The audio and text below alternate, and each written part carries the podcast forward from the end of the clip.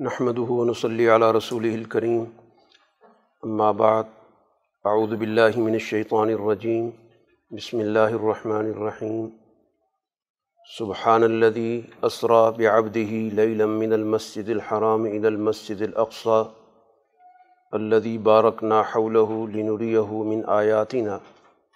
انه هو السميع البصير. و آتینہ موسل کتاب و جالنا حد بنی اسرائیل اللہ تتخذ من دونی وکیلا ذریت من حملنا مع نوح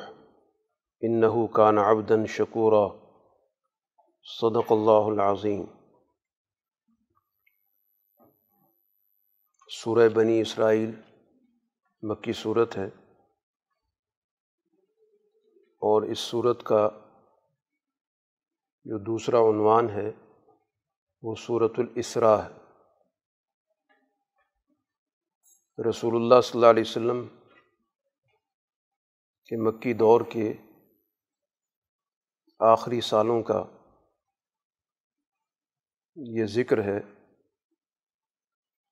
کہ جس میں آپ کی وہ جد وجہد اگلے مرحلے میں داخل ہونے والی ہے۔ اس لیے ضروری تھا کہ آپ کو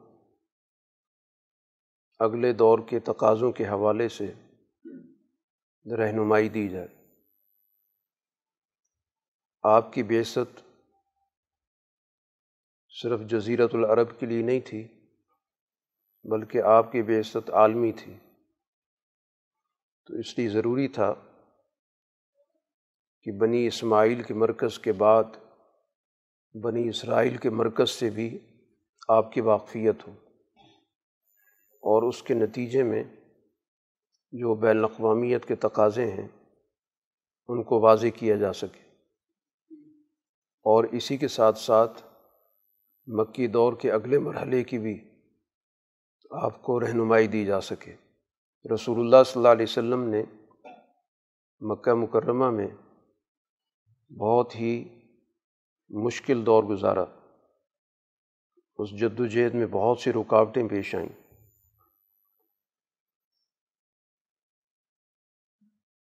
اسی سلسلے میں آپ کا طائف کا سفر ہوا، جو آپ کی زندگی کا مشکل ترین سفر تھا۔ رسول اللہ صلی اللہ علیہ وسلم کو اس سفر میں وہاں کے لوگوں سے جس طرح کے رد عمل کا سامنا ہوا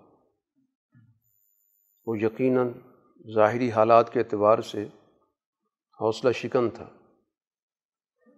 دوسری طرف مکہ مکرمہ میں رسول اللہ صلی اللہ علیہ وسلم کے ظاہری طور پر جو دو بڑے معید اور معاون تھے، وہ بھی دنیا سے چلے گئے۔ حضرت خدیجۃ القبرہ رضی اللہ تعالیٰ عنہ آپ کی زوجہ متحرہ ہیں۔ جو اس پوری جد و جہد میں آپ کے ساتھ رہیں اور ہر مشکل وقت میں آپ کا حوصلہ بڑھایا، وہ دنیا سے چلی گئیں۔ آپ کے چچا وہ طالب جو سماجی طور پر آپ کے لیے بہت بڑا سہارا تھے، وہ بھی دنیا سے چلے گئے۔ اس لیے اس سال کو سیرت کی تاریخ میں عام الحزن کہا جاتا ہے، غم کا سال۔ تو یہ ساری چیزیں بظاہر ایسی تھیں جو رسول اللہ صلی اللہ علیہ وسلم کے لیے، مستقبل کے لیے ایک پریشانی کا باعث تھیں۔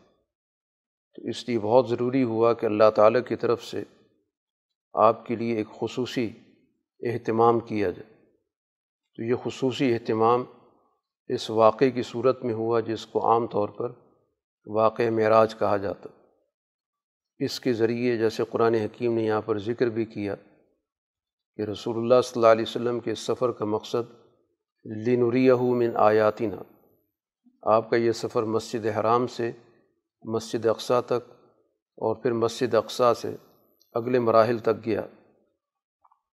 صورت الاسراء یا سورہ بنی اسرائیل میں پہلے مرحلے کا ذکر ہے، جو مسجد حرام سے مسجد اقسا تک کا ہے۔ اور اگلے مراحل کا ذکر سورہ نجم کے اندر کیا گیا۔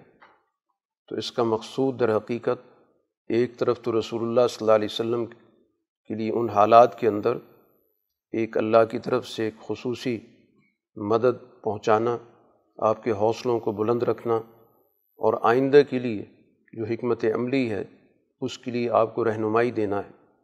چنانچہ اسی سفر کے دوران آپ کا یسرف سے بھی گزر ہوا۔ اور اس موقع پہ جبریل امین نے آپ کو بتایا کہ مستقبل میں آپ کا یہ مرکز بنے گا۔ تو اس طرح رسول اللہ صلی اللہ علیہ وسلم کو اپنی جائے ہجرت سے بھی واقفیت کرا دی گئی۔ اور پھر مسجد اقسا پہنچ کر تمام انبیاء کی جو امامت احادیث کے اندر موجود ہے، اس سے گویا آپ کی بین الاقوامیت اور آپ کی عالمی بحثت کو تسلیم کروا لیا گیا۔ چنانچہ رسول اللہ صلی اللہ علیہ وسلم اس واقعے کے بعد جب واپس تشریف لائے تو آپ کو اللہ کی طرف سے نمازوں کے فرائض عطا کیے گئے۔ رسول اللہ صلی اللہ علیہ وسلم نے ان نمازوں کا اہتمام بیت المقدس کی طرف رخ کر کے اس کا آغاز کیا تھا۔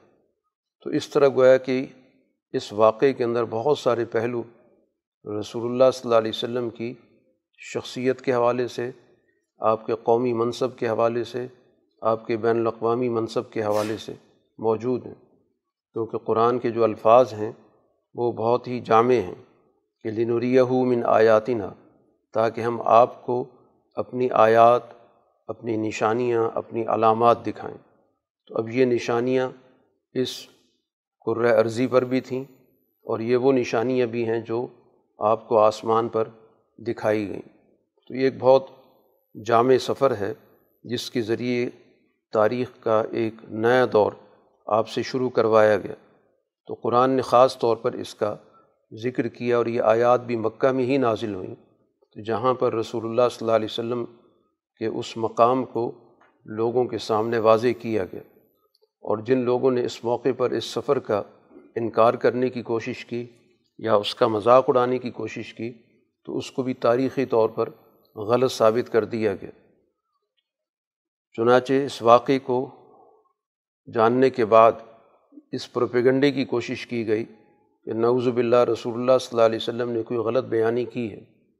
اور سب سے پہلے تو درار ڈالنے کی کوشش کی گئی ایمان والی جماعت میں۔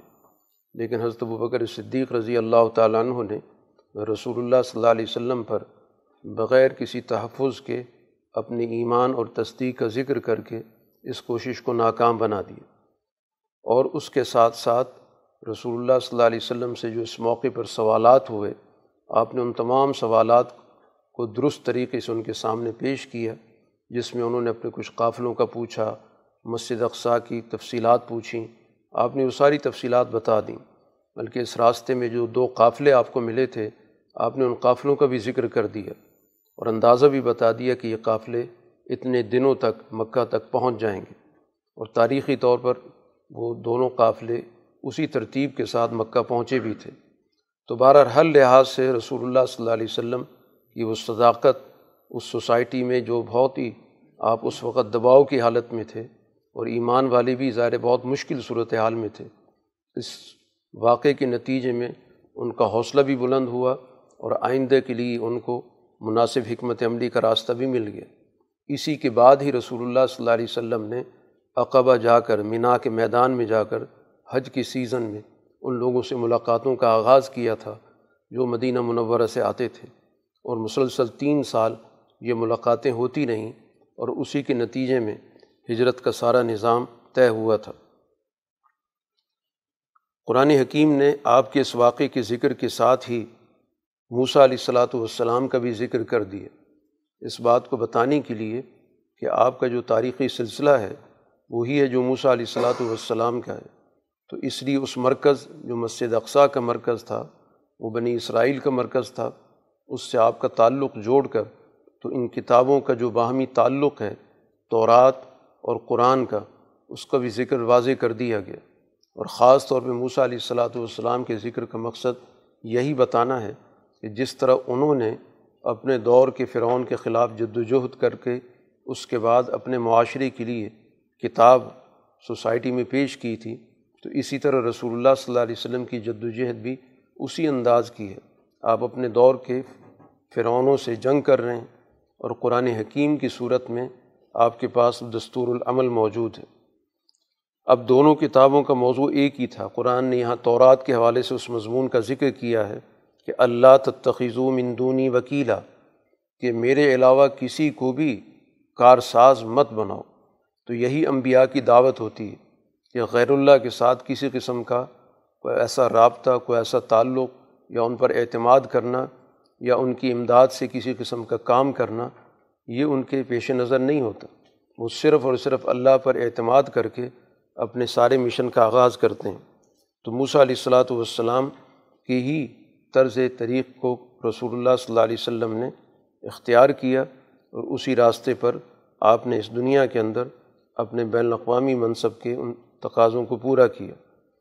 اب اسی کے ساتھ ساتھ قرآن نے یہاں پر بنی اسرائیل کے کچھ واقعات کا ذکر بھی کیا کہ بنی اسرائیل کے ساتھ ایک معاملہ اللہ تعالیٰ کی طرف سے یہ طے ہوا کہ ان کی تاریخ میں دو مرتبہ بہت بڑے بڑے فساد ہوں گے اور ایسی قوتیں ان پر غالب آئیں گی جو بظاہر ان کے مذہب سے غیر متعلق بلکہ ان کی مذہب کی دشمن ہوں گی۔ ایک دفعہ وہ سنبھلیں گے، پھر دوبارہ فساد کی طرف چل پڑیں گے تو دوبارہ ان پر حملہ ہوگا، دوبارہ یہ اپنی قوت کھو بیٹھیں گے۔ اور اگر دوبارہ اس صورت حال سے ان نے سبق نہ لیا تو پھر ان کا زوال جاری رہے گا۔ تو یہ بھی قرآن نے گویا کہ تاریخی واقعات کی طرف اشارہ کیا۔ تو بتانے کا قرآن کا مقصد یہ ہے کہ کوئی بھی قوم اس بنیاد پر کہ اس کا نصب اعلیٰ ہے یا اس بنیاد پر کہ اس میں کتابیں آتی رہی ہیں وہ ہمیشہ کے لیے اپنے عروج کی ضمانت نہیں حاصل کر لیتی۔ دنیا کے اندر عروج و زوال کے اپنے ضابطے اور اصول ہیں۔ ان کا اس سے کوئی تعلق نہیں کہ ان کی نصب کیا تھا، ان کا نسل کیا ہے، ان کے پیچھے انبیاء کون سے ہیں، کتنی کتابیں آئی ہیں۔ اصل تو ان کا بنیادی کردار ہے۔ یہی وجہ ہے کہ قرآن حکیم نے یہاں پر اس قوت کو جس کے ذریعے بنی اسرائیل پر عذاب آیا تھا، اس کے لیے جو لفظ قرآن نے استعمال کیے باسنا علیکم عباد اللہ کہ ہم نے ان پر اپنے بندے بھیجے جو بہت طاقت والے تھے اور وہ ان کے گھروں میں داخل ہو گئے۔ اب تاریخی طور پر جس طاقت کا ذکر کیا گیا، وہ مذہبی طاقت نہیں تھی، وہ تو مذہب کو مانتے نہیں تھے، اس مذہب کے مخالف تھے۔ لیکن قرآن نے یہاں پر اس کی نسبت اللہ کے بندوں کے طور پر ذکر کیا کہ گویا وہ اللہ کی طرف سے ان پر مسلط کیے گئے تاکہ ایسی قوم کو جس کے اندر پستی آ چکی ہے، جو اپنے کتاب کے بنیادی پیغام کو چھوڑ چکی ہے، اس کو سزا دی جائے۔ تو گویا دنیا کے اندر ایسی قوتوں کو اللہ تعالیٰ کی طرف سے تدبیر الہی کے طور پر منتخب کیا جاتا۔ ہے اس کا یہ مطلب نہیں ہوتا کہ وہ اللہ کی کوئی پسندیدہ لوگ ہوتے ہیں یا اللہ کے کسی مشن کو پورا کر رہے ہوتے ہیں یا اس کے راستے پر چل رہے ہوتے ہیں۔ اس لحاظ سے تو غیر متعلقہ ہوتے ہیں، لیکن سزا دینے کے لیے اللہ کی طرف سے ان ذرائع کو بھی استعمال کیا جاتا ہے، جو ذرائع بظاہر اس قوم کے حوالے سے ناپسندیدہ ہیں۔ تو گویا دنیا کے اندر عروج و زوال کا نظام کچھ اصولوں اور کچھ ضابطوں پر چلتا ہے۔ اس کا اس سے کوئی تعلق نہیں ہوتا کہ اگر کسی قوم پر زوال آیا ہے تو زوال جس ذریعے سے آیا ہے وہ کوئی بہت پسندیدہ یا اللہ کی نظر میں ان کا کوئی مقام ہے یا محترم لوگ ہیں۔ یا اس بنیاد پر یہ کہا جائے کہ فلاں قوم نے فلاں قوم کو زوال سے دو چار کیا، تو اس لیے وہ قوم اللہ کی نظر میں بہت محبوب ہے، بہت پسندیدہ ہے، اس لیے اس کو غلبہ حاصل ہوا۔ تو یہ جو انداز فکر ہے، یہ درست نہیں۔ قرآن حکیم نے اسی چیز کا یہاں پر ذکر کر دیا کہ اس کا پسند ناپسند سے تعلق نہیں ہے۔ یہ ایک اصول اور ضابطے کی بات ہے کہ جب کوئی قوم بہت زیادہ پستی میں چلی جاتی ہے، زوال کی طرف چل پڑتی ہے، تو پھر اس کو سزا کسی نہ کسی ذریعے سے دی جاتی ہے۔ وہ سال قوت بھی ہو سکتی ہے یا اس دور کی کوئی اور ظالم قوت بھی ہو سکتی ہے۔ مقصود وہاں پر اس چیز کو واضح کرنا ہے، فرسودگی کسی بھی شکل میں ہو، وہ اللہ تعالیٰ کی نظر میں اس قابل ہے کہ اس کو ختم کیا جائے۔ تو اس لیے پہلا ان پر جب زوال آیا تو قرآن نے اس کی نشاندہی کر دی۔ اس کے بعد پھر ان کے اندر احساس پیدا ہوا اور تعلق کے ذریعے ان کو اس دنیا کے اندر دوبارہ اپنا نظام قائم کرنے کا موقع ملا۔ پھر ان کے حالات درست ہو گئے، مال و دولت کی فراوانی ہو گئی، ان کی نسلیں بڑھنے لگ گئیں اور ایک بہت بڑی طاقت وجود میں آ گئی۔ تو اس طرح گویا کہ مختلف صورتیں ان کے اندر چلتی رہی ہیں۔ قرآن نے اس کے بعد ایک ضابطے کی بات کی ہے کہ ان احسن تم احسن تم لے انفسکم کہ اگر تم اپنے معاملات کو درست طریقے سے چلاتے رہو گے تو اس کا فائدہ تمہیں خود ہی ہوگا۔ اور وہ ان اساتم فلاح اور اگر برا طریقۂ کار اختیار کرو گے تو اس کا بھی نتیجہ تمہیں دیکھنا پڑے گا۔ اس کے بعد پھر وہ زوال کی طرف گئے۔ پھر ان نے ظلم کے راستے کو اختیار کیا۔ تو دوبارہ گویا کہ ان پر مسلط کر دیے گئے۔ بخت نصر وغیرہ یا کوئی اور حکمران ان کی تاریخ کے اندر اس طرح کی کئی واقعات موجود ہیں۔ تو قرآن کا مقصود کوئی تاریخ بتانا نہیں ہے۔ قرآن کا تو اصل مقصد یہ بتانا ہے کہ معاشرے کے اندر عروج و زوال کا نظام کس طرح چلتا ہے؟ اور پھر جب دوبارہ ان پہ زوال آیا تو پھر ان کی مسجدیں بھی پامال ہوئیں، ان کو بری طرح تباہی دیکھنی پڑی۔ اور اس کے بعد قرآن پھر کہتا ہے کہ آثارب کم یرحم کم پھر بھی اس کے بعد اللہ تعالیٰ ان پر رحم کر سکتا ہے۔ لیکن اگر وہ دوبارہ غلط طرز عمل کو اختیار کریں گے ادنا، تو پھر بھی ہم دوبارہ ان کے ساتھ اسی طرح کا زوال کا معاملہ کریں گے۔ تو یہ ہے کہ قرآن بنی اسرائیل کی تاریخ کے پس منظر میں ایمان والی جماعت کو متوجہ کر رہا کہ وہ بھی کسی زوم کا شکار نہ ہو، کیونکہ بنی اسرائیل بھی زوم میں مارے گئے کہ اس بنیاد پر کہ ہم اولاد انبیاء ہیں، ہمارے پاس کتابیں آئی ہیں، تو اس لیے ہر صورت میں ہمارا عروج قائم رہے گا۔ تو اسی طرح ایمان والی جماعت کو بھی توجہ دلائی گئی ہے۔ اور اسی وجہ سے اسی طرح کے مسلمانوں کی تاریخ کے اندر بھی دو بڑے واقعات ہوئے۔ ایک تاتاریوں کی صورت میں اور پھر اس کے بعد گزشتہ صدیوں میں جو نوبادیاتی نظام آیا، جس سے مسلمانوں کی ساری تاریخ زیر و زبر ہو گئی۔ تو اسی طرح کی گویا کہ تاریخ ہے، جس طرح کی بنی اسرائیل کی تاریخ کے واقعات ہیں۔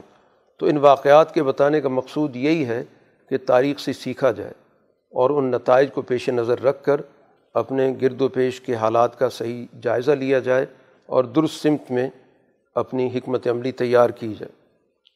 ان واقعات کے بعد پھر قرآن اپنا تعارف کراتا ہے کہ ان نحاظ القرآن یہ دلتی یا اقوام کہ یہ قرآن اس لیے آیا کہ جو بالکل سیدھا راستہ ہے، بالکل راست راستہ ہے، جو بالکل معتدل راستہ ہے، اس کی رہنمائی کرے۔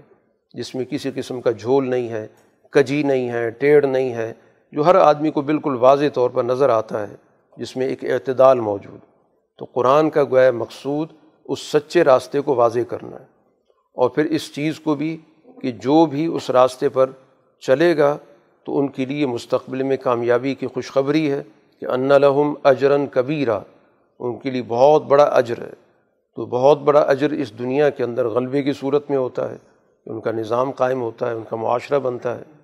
اور جو نتائج کے نظام کا انکار کرتے ہیں، تو آتدنا لہم عذابً علیمہ ان کے لیے دردناک عذاب ہم نے تیار کیا ہوا ہے۔ قرآن حکیم آگے چل کر ہمیں عروج و زوال کے حوالے سے ایک بڑا بنیادی ضابطہ بتاتا ہے کہ معاشروں پر زوال کا سب سے بڑا ذمہ دار طبقہ کون ہوتا ہے؟ کس کی وجہ سے زوال آتا ہے؟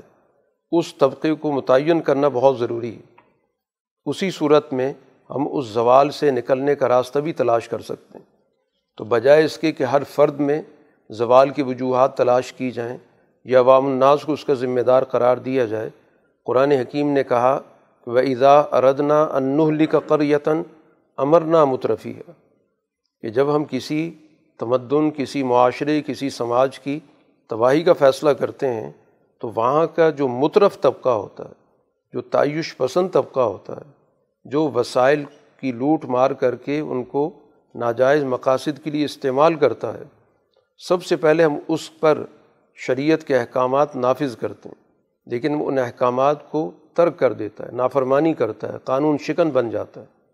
تو اس طبقے کی وجہ سے پوری سوسائٹی پہ تباہی آتی۔ ہے تو گویا سوسائٹی کے اندر تباہی عوام الناس کی وجہ سے نہیں آتی، کمزور طبقات کی وجہ سے نہیں آتی۔ ہمیشہ اس طبقے کی وجہ سے آتی جس کے پاس وسائل ہوتے ہیں اور ان وسائل کا وہ بیجا اور غلط استعمال کر کے سوسائٹی کے اندر تعیش کا راستہ لوگوں کو دکھاتا ہے۔ اور یہ سب سے زیادہ قانون توڑنے والا ہوتا ہے۔ قانون توڑنے کے اس کے پاس طریقے ہوتے ہیں، چور دروازے ہوتے ہیں۔ اپنے اثر و رسوخ کی بنیاد پر قانون تک بدل ڈالتا ہے۔ تو اس لیے سب سے بڑا مجرم یہ طبقہ ہے، پھر اس طبقے کے نتیجے میں سوسائٹی تباہ ہوتی ہے۔ تو اس لیے اس طبقے کا احتساب ضروری ہے۔ جب تک اس طبقے سے آپ معاشرے کی جان نہیں چھڑائیں گے، تو معاشرہ تباہی سے نہیں بچ سکتا۔ تو اس لیے ضروری ہے کہ اس طرح کے طبقوں کو ان کے بنیادی اقتدار سے، اثر و رسوخ سے محروم کیا جائے۔ پھر جا کر وہ سوسائٹی اپنے پاؤں پہ کھڑی ہو سکتی ہے، ورنہ یہی طبقہ پورے معاشرے کو لے ڈوبتا ہے۔ قرآن حکیم نے یہاں پر ایک بڑا تفصیلی منشور دیا ہے کہ سوسائٹی کی تعمیر، تشکیل کن اصولوں پر ہوگی، تو اس کو ہم ایک اچھا معاشرہ کہیں گے، عادلانہ معاشرہ کہیں گے سال معاشرہ کہیں گے۔ قرآن نے یہاں پر تفصیل کے ساتھ تقریباً یہ دو رکوع پر مشتمل مضمون ہے۔ سب سے پہلے تو بنیادی بات جہاں سے شریعت کا آغاز ہوتا ہے۔ قضا ربو کا اللہ تعبد اللہ تیرے رب کا یہ فیصلہ ہے کہ اللہ کے علاوہ کسی کی بندگی مت کرو۔ تو سب سے پہلے تو نظریہ درست ہونا چاہیے۔ جب تک اس کی سمت درست نہیں ہوگی تو باقی اعمال بھی ظاہر ہے کہ صحیح خطوط پر استوار نہیں ہو سکتے۔ تو اپنے ذہنوں سے غیر اللہ کی غلامی نکالو۔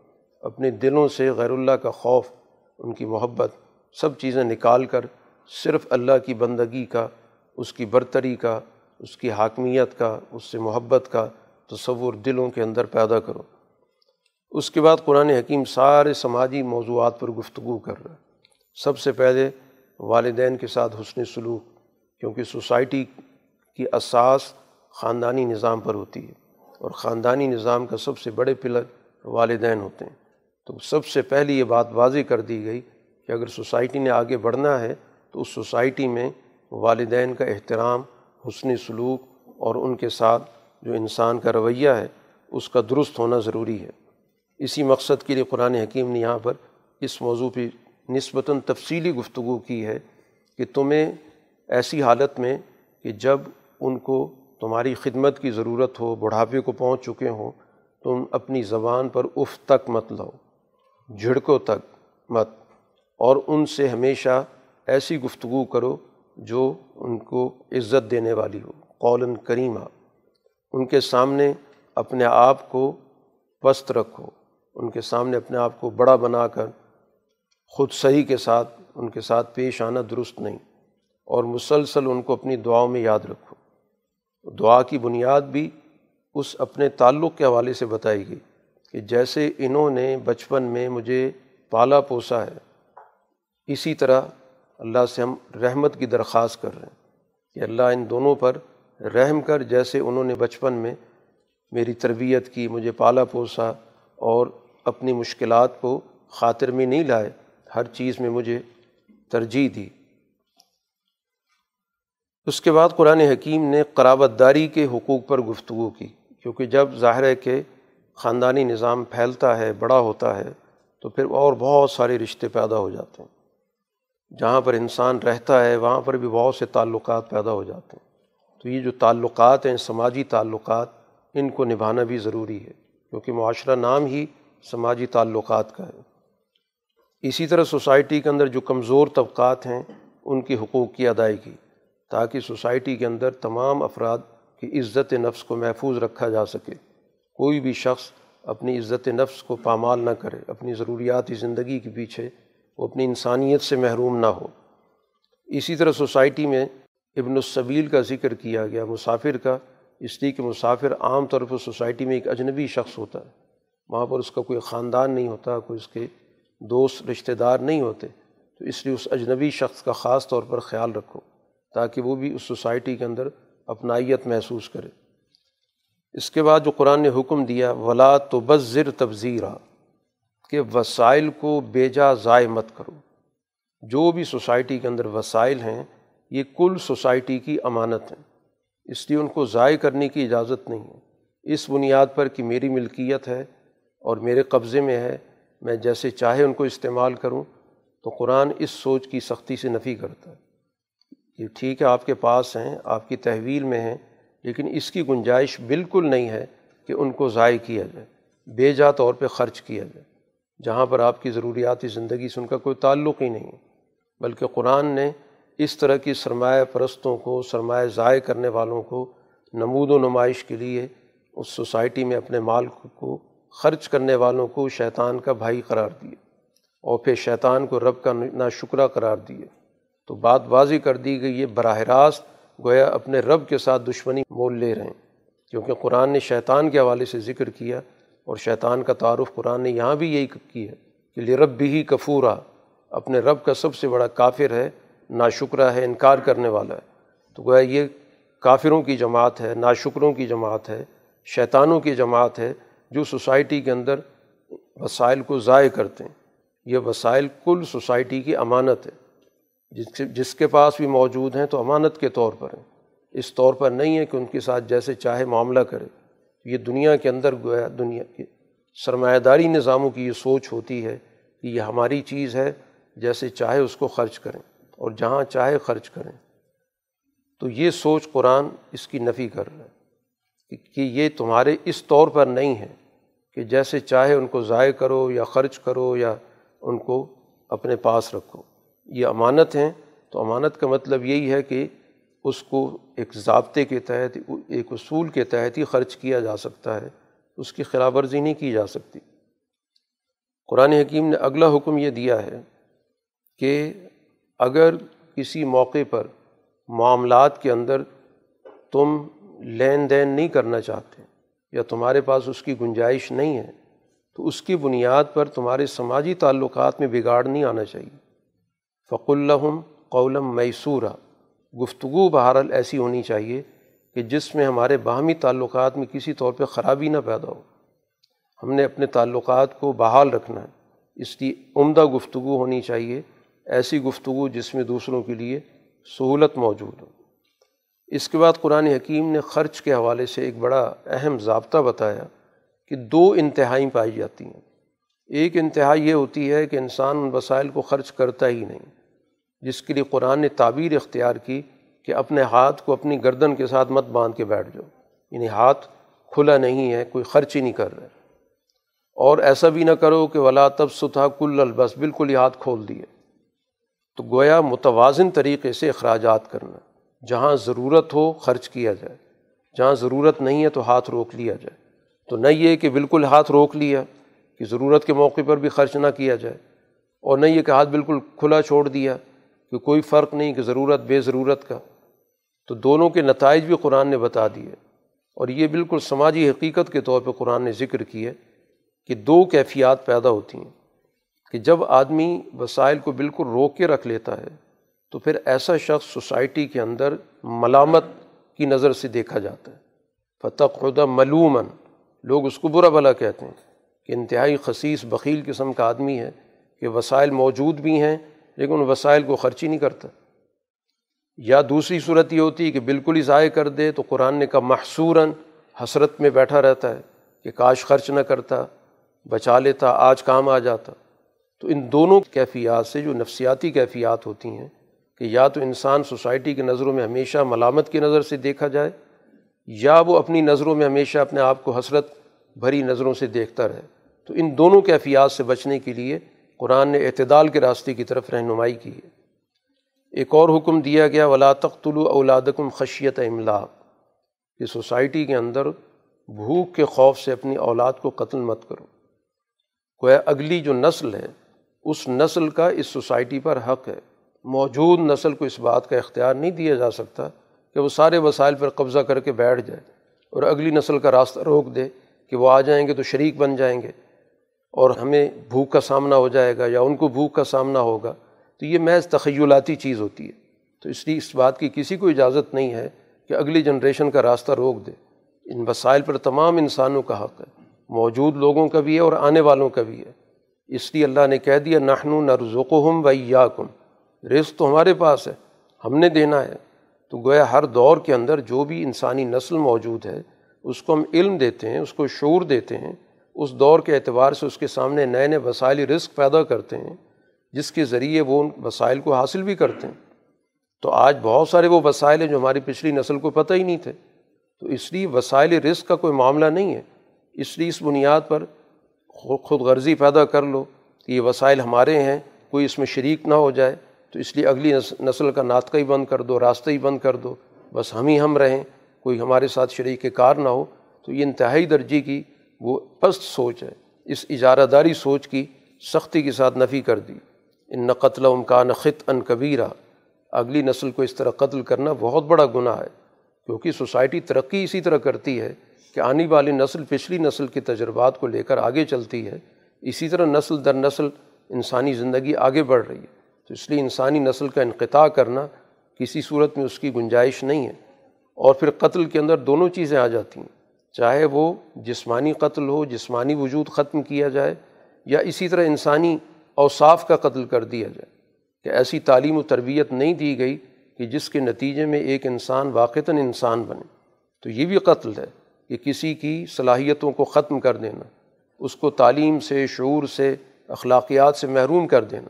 تو یہ بھی انسانیت کا قتل ہے۔ تو قتل چاہے جسمانی ہو اور چاہے مانوی اور انسانی اخلاقی اقدار کے حوالے سے ہو دونوں طرح کے قتل ممنوع ہیں۔ اگلا حکم قرآن نے دیا، سوسائٹی کے اندر پاکیزگی کو قائم رکھنے کے لیے اور انسانی معاشروں کے تعلقات کو بہتر رکھنے کے لیے کہ زنا کے قریب بھی مت جاؤ۔ کہ یہ انتہائی فواہشہ ہے کہ اس کے نتیجے میں اخلاق برباد ہوتے ہیں، تعلقات میں بگاڑ پیدا ہوتا ہے، سماج کی بنیادیں ہل جاتی ہیں۔ ایسی صورت میں گویا وہ معاشرہ انسانی نہیں رہتا، وہ پھر محض ایک حیوانی معاشرہ بن جاتا ہے۔ اس لیے بہت ضروری ہے کہ اس راستے کو روکا جائے، کیونکہ یہ راستہ آگے چل کر پوری سوسائٹی کی بربادی کا ذریعہ بنتا ہے، کیونکہ رشتے ناطے ختم ہو جاتے ہیں۔ انسانوں کے درمیان جو تعلقات کی اساس ہے، وہ رشتوں کی پہچان پر ہے۔ اسی کی بنیاد پر انسان آپس میں رشتے ناطے جوڑتے ہیں، فرائض ہوتے ہیں، حقوق ہوتے ہیں۔ تو اگر اس سلسلے کو منقطع کر دیا جائے گا، تو افراد انسانی کے درمیان کوئی رشتہ، کوئی ناطہ نہیں ہوگا۔ ایک محض جاندار کے طور پر وجود ایک دوسرے کے لیے ہوگا۔ تو انسانوں کا تو اصل تشخص وہ رشتے اور ناطے ہیں، جس کی وجہ سے ایک دوسرے کی پہچان ہوتی ہے، ایک دوسرے کے ساتھ رہتے ہیں، ایک دوسرے پر اعتماد کرتے ہیں۔ تو اب اعتماد کے ان رشتوں کو اگر ختم کر دو گے، تو پھر وہ سوسائٹی سوائے خود غرضی کی اور کچھ بھی نہیں ہوگی۔ اسی طرح قرآن نے کہا، ولا تخت النف صلی حرم اللہ اللہ بالحق۔ جو انسانی جانیں محترم ہیں، ان کو قتل مت کرو۔ کسی بھی انسان کی جان لینے کی کوئی گنجائش موجود نہیں۔ اور اگر کسی کی جان چلی گئی، قتل ہو گیا، تو قرآن نے اس کا بھی طریقۂ کار بتا دیا کہ پھر اس کے ورثاء کو حق دیا گیا ہے کہ وہ اپنے مقتول کا بدلہ لیں۔ لیکن وہ بھی اعتدال کے ساتھ۔ اس میں بھی حدود سے تجاوز نہ کریں۔ یہ نہ ہو کہ ایک ہی جگہ دو آدمی مار دیں۔ یا اس کے نتیجے میں کسی اور پر حملہ کر دیں۔ یا نہایت تشدد کے ساتھ کسی سے کوئی بدلہ لیں۔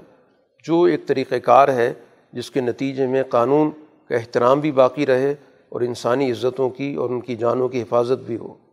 یتیم کے مال کے بارے میں ہدایت کی گئی کہ یتیم کا مال سوسائٹی کے اندر بہت اہمیت رکھتا ہے۔ اس کے وسائل کی حفاظت کرنا سوسائٹی کی ذمہ داری ہے۔ اس مال سے صرف اس طور پہ تو تعلق رکھا جا سکتا ہے کہ ہم اس کے مال کی حفاظت کرنے کے ساتھ ساتھ اس کو ترقی دینا چاہتے ہیں۔ ایسی جگہوں پر اس کو لگانا چاہتے ہیں کہ اس کے مال کو فروغ حاصل ہو تاکہ بڑے ہو کر وہ اپنے وسائل سے استفادہ کر سکیں۔ قرآن نے اسی طرح اوف و بالعہد، معاہدات کے احترام کی بات کی ہے کہ معاہدات پورے کرو، کیونکہ ہر عہد کے بارے میں باقاعدہ سوال ہوگا۔ ناپ تول کے نظام کو درست رکھو۔ سوسائٹی کے اندر لوگوں کے باہمی جو معاملات ہیں، وہ ناپ تول سے تعلق رکھتے ہیں۔ تو چاہے وہ ناپ تول عملاً ہو، جیسی چیزوں کے ناپ تول ہوتے ہیں، اور چاہے انسانوں کے باہمی معاملات ہوں، جہاں پر بھی انسانی معاشرہ قائم ہوتا ہے تو وہاں پر افراد کے درمیان جو تعلقات ہوتے ہیں، ان تعلقات کے اندر یہی کیفیت ہوتی ہے، جس کو ہم ناپ تول کہتے ہیں، کہ دونوں کے درمیان ایک برابری کا رشتہ ہوتا ہے۔ ایسا نہیں ہوتا کہ ایک سارے اپنے حقوق وصول کر رہا ہو اور دوسرا بالکل محروم ہو۔ تو اس لیے جب قرآن ناپ تول کی کمی کی ممانعت کرتا ہے یا ناپ تول پورا کرنے کی بات کرتا ہے، تو اس سے مراد محض وہ ترازو تک کی چیزیں نہیں ہوتیں ترازو کے ساتھ ساتھ جتنی بھی مانوی طور پر بھی جو ہمارے ایک دوسرے کے ساتھ ترازو جڑے ہوئے ہیں تو ان کے اندر بھی پورا اہتمام کرنا ضروری ہے۔ ایسا نہ ہو کہ ایک آدمی ہر معاملے کے اندر ڈنڈی مارتا رہے اور اپنے پلڑے کو بھاری کرتا رہے اور دوسرے کا پلڑا ہمیشہ اونچا رہے۔ تو پلڑوں کو برابر رکھو۔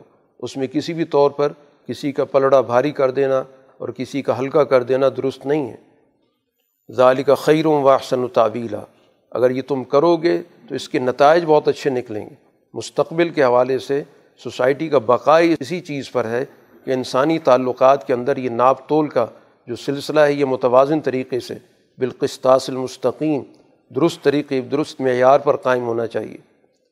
ایک اور ہدایت دی گئی، ولا تقف ما لیس لک بھی علم۔ جن چیزوں کا علم بھی نہ ہو، ان کے پیچھے مت پڑھو وہ چیزیں جن کے بارے میں تمہارے پاس معلومات ہیں، وہ معلومات حاصل بھی کرو اور معلومات منتقل بھی کرو۔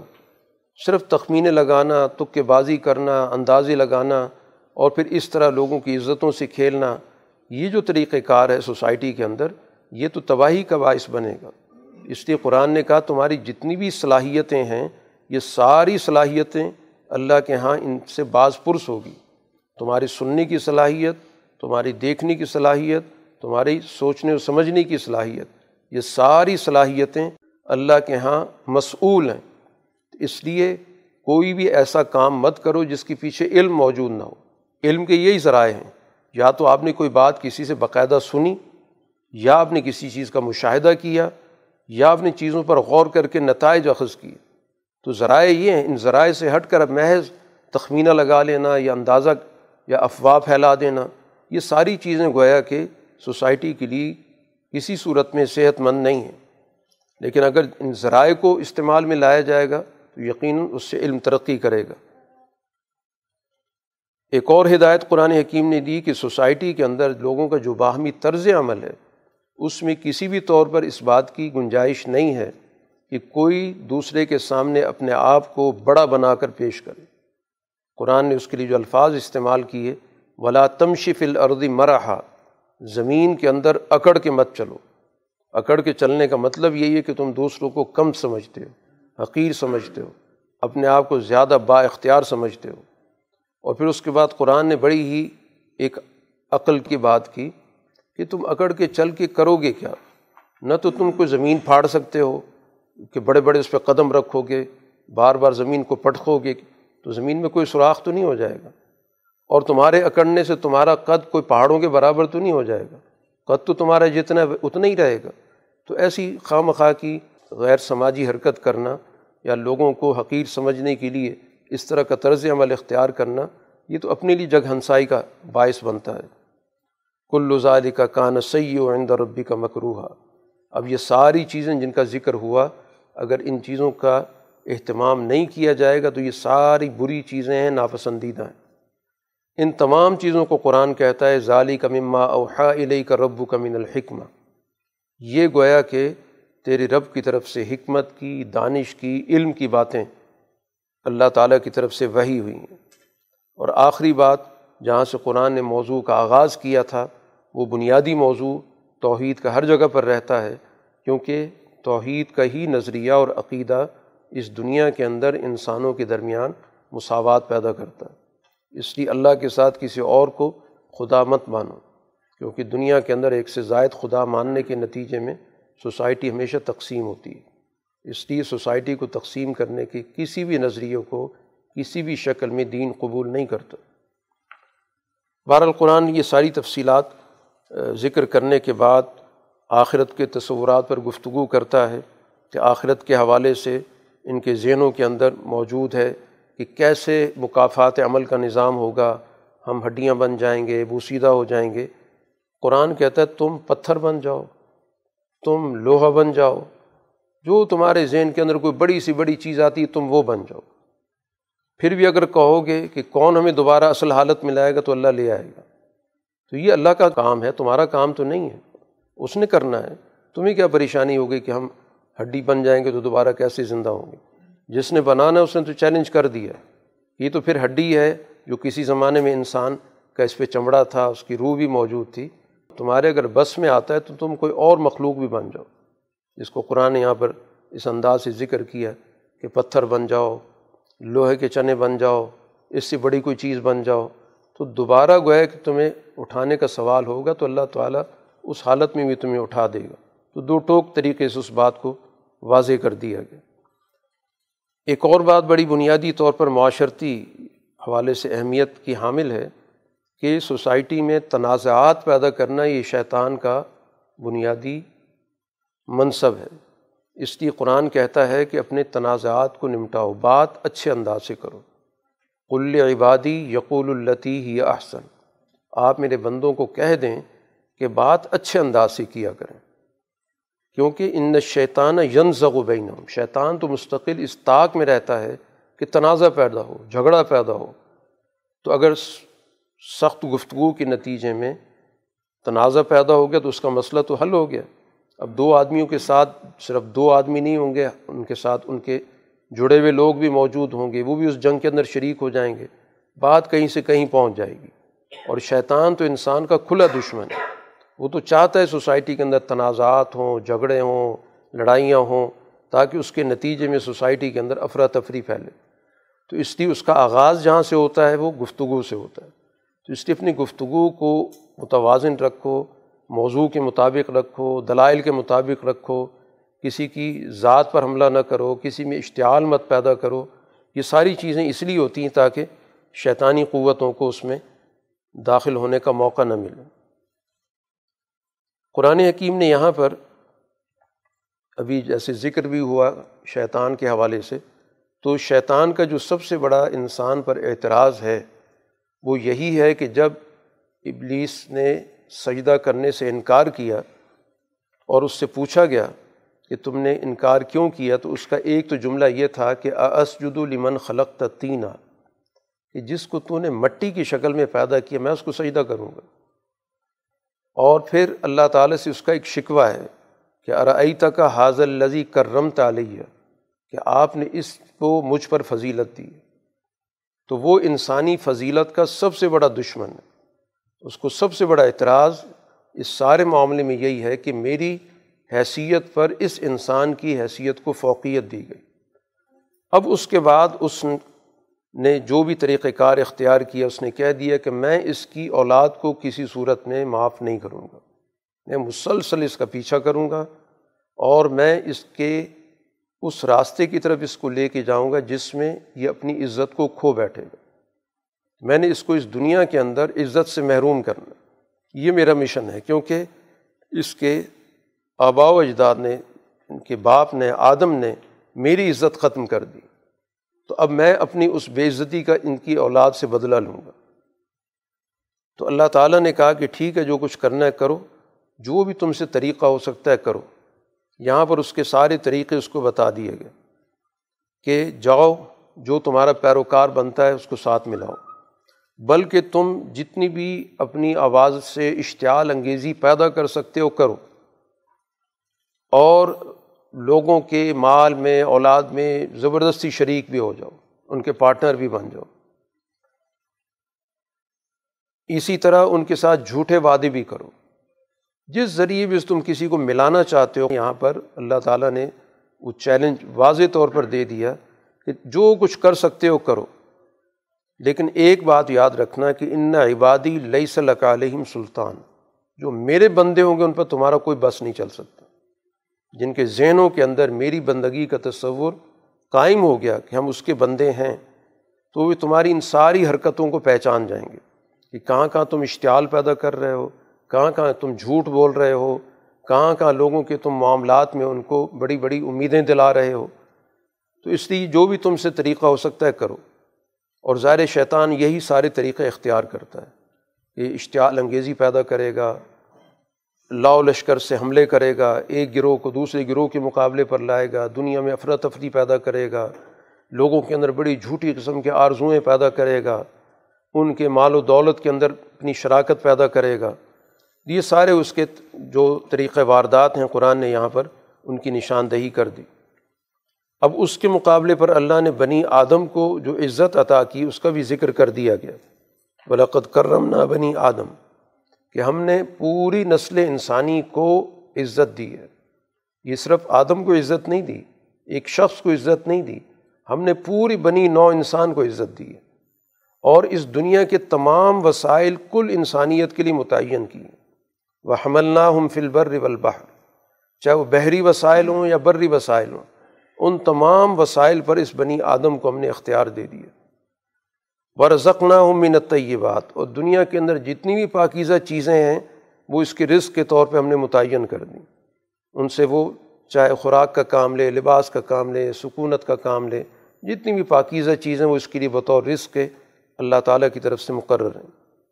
اور چوتھی بات قرآن نے کی وہ فضل اللہ علیہ کثیر ممن خلق نہ تفضیلا ہم نے دنیا کے مخلوق کی اکثریت پر اس کو فضیلت دے دی۔ تو یہ چار بنیادی باتیں گویا کہ انسانیت کی، فضیلت کی، تکریم کی، عزت افزائی کی خود قرآن حکیم نے یہاں پر متعین کر دی ہیں۔ رسول اللہ صلی اللہ علیہ وسلم کی جو جد وجہد مکہ مکرمہ کے اندر ہے، قرآن اس کی طرف بھی یہاں پر واضح طور پر اشارہ کر رہا ہے کہ یہ لوگ چاہتے ہیں کہ کسی نہ کسی طرح آپ اپنے وہی کے مشن سے ہٹ جائیں۔ اور اگر خدا نخواستہ اگر آپ ایسا کر لیتے ہیں، پھر یہ آپ کو اپنا بڑا قریبی دوست بنا لیں گے۔ یہ اللہ تعالیٰ نے آپ کو ثابت قدم رکھا ہوا ہے کہ ذرا سا بھی آپ کے دل میں ان کی طرف میلان نہیں پیدا ہوتا۔ ان کا تو بس چلے، یہ آپ کو اس زمین سے نکال باہر کریں۔ لیکن ایک بات یہ ذہن میں رکھیں کہ اگر انہوں نے آپ کو اس مکہ کی زمین سے نکالا تو پیچھے یہ بھی نہیں رہ سکیں گے۔ اور چنانچہ ایسا ہی ہوا کہ جب رسول اللہ صلی اللہ علیہ وسلم مکہ سے نکلے تو اس کے ایک ڈیڑھ سال کے اندر یہ بدر کے اندر یہ ساری قیادت ختم ہو گئی۔ جو قرآن نے مکہ کے اندر یہ بات کی تھی کہ یہ لوگ آپ کو زمین سے نکالنے کی کوشش کر رہے ہیں، مکہ کی زمین سے۔ اور اگر آپ نکل گئے تو پھر پیچھے عز اللہ البسون خلاف کا اللہ کلیلہ یہ آپ کے پیچھے بالکل نہیں رہ سکیں گے۔ تھوڑا کچھ عرصہ رہ جائیں تو رہ جائیں۔ ان کو بھی یہاں قرار نہیں مل سکتا۔ اور پھر قرآن نے اس کو اپنی سنت کے طور پر ذکر کیا کہ جس جگہ سے نبی چلا جاتا ہے تو پھر وہاں کے لوگوں کی زندگی قائم نہیں رہتی۔ یا وہ بستی تباہ کر دی جاتی ہے، یا وہ طبقہ جو سب سے زیادہ مجرم ہوتا ہے، اس کا قلع کما ہو جاتا ہے۔ سنت منقد ارسلنا قبل کمر رسول۔ آپ سے پہلے رسولوں کی ساتھ ہماری یہی سنت، یہی ضابطہ رہا ہے اور ہم اپنے ضابطے کو کبھی نہیں بدلیں گے۔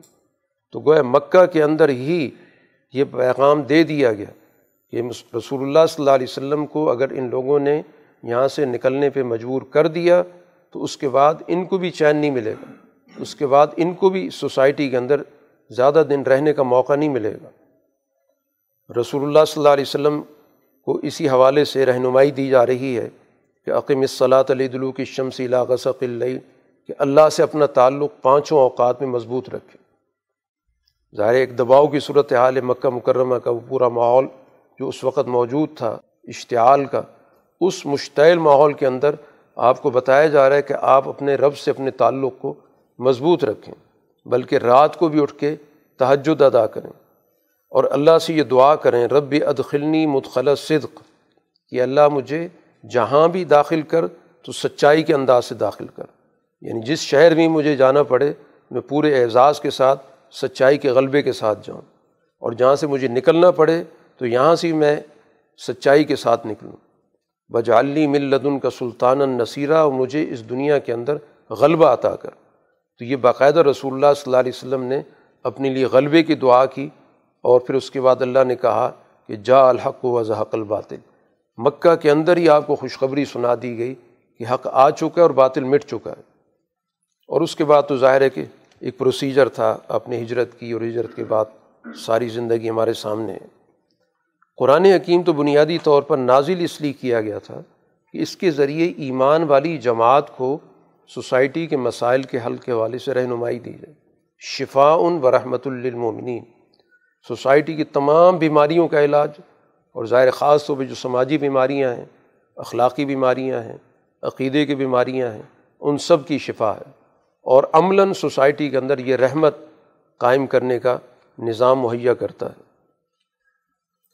مکہ مکرمہ کے اندر رسول اللہ صلی اللہ علیہ وسلم کو ان کی طرف سے بڑی فرمائشی فہرستیں بھی ملتی رہتی تھیں کہ اس طرح کی کوئی نشانی دکھا دیں، اس طرح کی نشانی دکھا دیں۔ قرآن نے وہ یہاں تقریباً ساری چیزیں جمع کر دیں۔ کچھ یہ کہتے تھے کہ آج ہمارے سامنے آپ زمین سے کوئی چشمہ ابال کے دکھا دیں تو پھر ہم آپ کو رسول مانیں گے۔ انہیں ذہنوں کے اندر وہی شعبدے کا تصور، عجوبہ، کوئی عجوبہ چیز دکھائیں گے، کوئی کرتب دکھائیں گے، تو پھر جا کر ہم آپ پر ایمان لائیں گے۔ کوئی کہتا ہے کہ آپ یہیں مکہ کے اندر آپ کے باغات ہوں، کھجور کے اور انگور کے اور اس میں نہریں بہتی ہوں، تو یہ جو چٹیل زمین ہے، اس زمین پر آپ کو اس طرح کا کرشمہ دکھا دیں۔ یا تیسری چیز، کچھ لوگ یہ کہتے تھے کہ آپ ہمارے سامنے آسمان کا ٹکڑا کاٹ کے لے آئیں چوتھی بات یہ کی کہ کچھ یہ کہتے تھے کہ آپ کے ساتھ اللہ بھی کھڑا ہو، فرشتے بھی پورے جماعت آئے اور وہ آ کے بتائے کہ آپ اللہ کے رسول ہیں۔ کچھ نے کہا کہ آپ کا بڑا شاندار گھر ہونا چاہیے۔ سونے جواہرات سے بنا ہوا آپ کا گھر ہوگا تو پھر جا کر آپ کا ہم پر روب قائم ہوگا کہ ہم سے زیادہ آپ کے پاس وسائل موجود ہیں۔ اور آخری بات یہ کہ ہماری نظروں کے سامنے آپ آسمان پہ چڑھ کے دکھائیں اور صرف چڑھے نہیں بلکہ وہاں سے ایک کتاب ہی اٹھا کے لائیں اور اس کتاب کو ہم پڑھ سکیں۔ یہ سارے ان کی، ان تصورات کا ذکر کیا گیا۔ تو ان تمام کا بڑا ایک مختصر سا قرآن نے جواب دلوایا آپ سے کہ آپ کہہ دیں کہ میں ایک انسان ہوں اور اللہ کا نمائندہ ہوں۔ میں تو اس سے بڑھ کے کوئی دعویٰ ہی نہیں کر رہا۔ میرا کوئی الوحیت کا دعویٰ نہیں ہے۔ کہ میں کوئی خدا کا دعویٰ کر رہا ہوں تو اس طرح کی مجھ سے فرمائشی کی جا رہی ہیں۔ میرا تو دعویٰ یہی ہے کہ میں تم میں سے ہوں، ایک انسان ہوں اور رسول ہوں۔ اس سے زیادہ میرا دعویٰ ہی نہیں۔ اور اسی کو ان نے رکاوٹ بنا رکھا ہے کہ اللہ نے اگر بھیجنا تھا تو انسان کو ہی رسول بنانا تھا۔ تو قرآن نے یہاں جواب دیا کہ اگر دنیا کے اندر فرشتے پھر رہے ہوتے، ان کا معاشرہ ہوتا تو فرشتے کو بھیج دیا جاتا۔ جب معاشرہ ہی انسانوں کا ہے تو ان کی رہنمائی انسان ہی کر سکتا ہے، کوئی اور تو آ کے نہیں کر سکتا۔ اس صورح کے اختتام پر توحید کی جامعت کی بات کی گئی۔ بقول الحمد للہ الزی لم یتخذ ولدن ولم یق اللہ شریک فی الملک ولم یق اللہ ولی من الظل کہ اللہ تعالیٰ کی جو وحدانیت ہے، اس کی برتری ہے، اس کی بالادستی۔ اس کو واضح الفاظ میں ذکر کیا گیا کہ اس دنیا کے اندر کوئی بھی طاقت یا تو محتاج ہوتی ہے اپنے ماتحتوں کی۔ جیسے قرآن نے یہاں پر اس کی نفی کر دی کہ وہ اس ذات کی تعریف ہے جس نے کوئی اولاد نہیں بنائی۔ کہ اولاد اس لیے ہوتی کہ انسان اس کو اپنے لیے سمجھتا ہے کہ میرا ہاتھ بٹائے گی، میری معاون بنے گی۔ تو اللہ تعالیٰ کو ایسی کسی معاون کی ضرورت نہیں ہے۔ یا انسان اپنے برابر کا کوئی شریک تلاش کرتا ہے، پارٹنر ہوتا ہے، کہ مل کے کام کریں گے، ایک دوسرے کے ساتھ تعاون کریں گے۔ قرآن نے کہا، ولم یق اللہ شریک ان الملک اختیارات میں، حکومت میں کوئی اس کا شریک کار نہیں، اس کو کسی پارٹنر کی ضرورت نہیں۔ تیسری صورت یہ ہوتی ہے کہ آدمی کسی بڑی طاقت کے سامنے جھک کر اپنے مفادات پورا کرتا ہے۔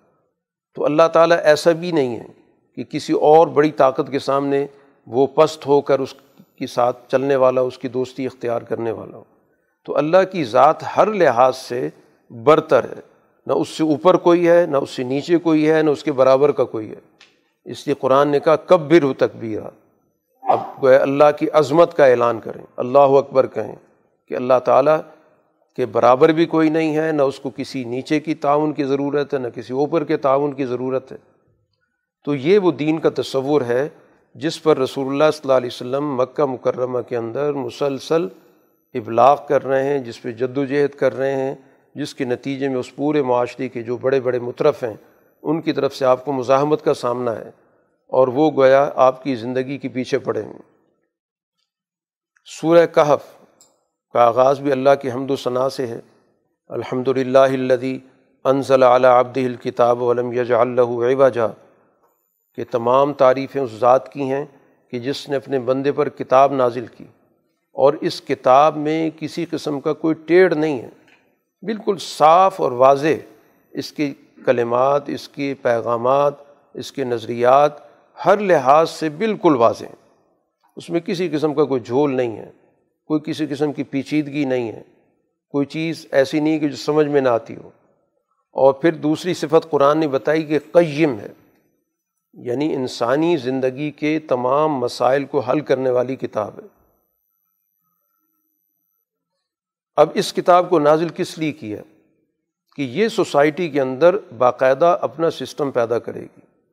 لیون زیرا بسن شدید ملدن ہو آپ اس کے ذریعے ایک بہت بڑی جنگ کے بارے میں ان کو خبردار کر دیں۔ کہ اگر تم نے اس کا راستہ روکو گے تو پھر ظاہر ہے کہ اس کتاب کی اساس پر سوسائٹی کے اندر ایک بہت بڑی کشمکش ہوگی اور بڑی شدید قسم کی کشمکش ہوگی۔ تو یہ گویا کتاب اپنے نتائج پیدا کیے بغیر نہیں رہے گی۔ یہ محض واض و نصیحت کی کتاب نہیں ہے۔ محض اخلاقی تعلیمات پر مبنی کتاب نہیں ہے۔ یہ تو باقاعدہ اپنا معاشرہ قائم کرنے والی کتاب ہے، اپنا سسٹم قائم کرنے والی کتاب ہے۔ اور اس راستے میں جو بھی رکاوٹ ہے، اس رکاوٹ کو کسی صورت میں وہ خاطر میں نہیں لائے گی۔ اس کے خلاف بھرپور طریقے سے یہ مزاحمت کرے گی۔ اور جو اس فکر کو قبول کر لیں گے، تو بشر المؤمنین، تو ان کو بشارت دے رہی ہے کامیابی کی۔ کامیابی کیا ہے؟ ان لحم اجرن حسنا، کہ ان کے لیے بہت ہی عمدہ قسم کا اجر ہے۔ وہ اجر اس دنیا کا بھی ہے اور اس دنیا کے بعد بھی ہے، جس میں وہ ہمیشہ رہیں گے۔ اور اسی طرح یہ کتاب یون الزین قال التخذ اللہ ولدا، کہ جنہوں نے دنیا کے اندر اللہ تعالیٰ کی تعلقات کی، خاندان کی، اولاد کی باتیں کر رکھی ہیں، ان کو بھی خبردار کر رہی ہے اب یہ سورہ مکی ہے اور مکی صورت کے اندر یہ ساری گفتگو کی جا رہی ہے کہ اللہ تعالیٰ کے ساتھ یہ جو رشتہ لوگوں نے بنا دیا کہ اس کی اولاد ہے۔ تو ایک تو یہ مکہ کے لوگ تھے جنہوں نے فرشتوں کو اللہ کی بیٹیاں بنا رکھا تھا۔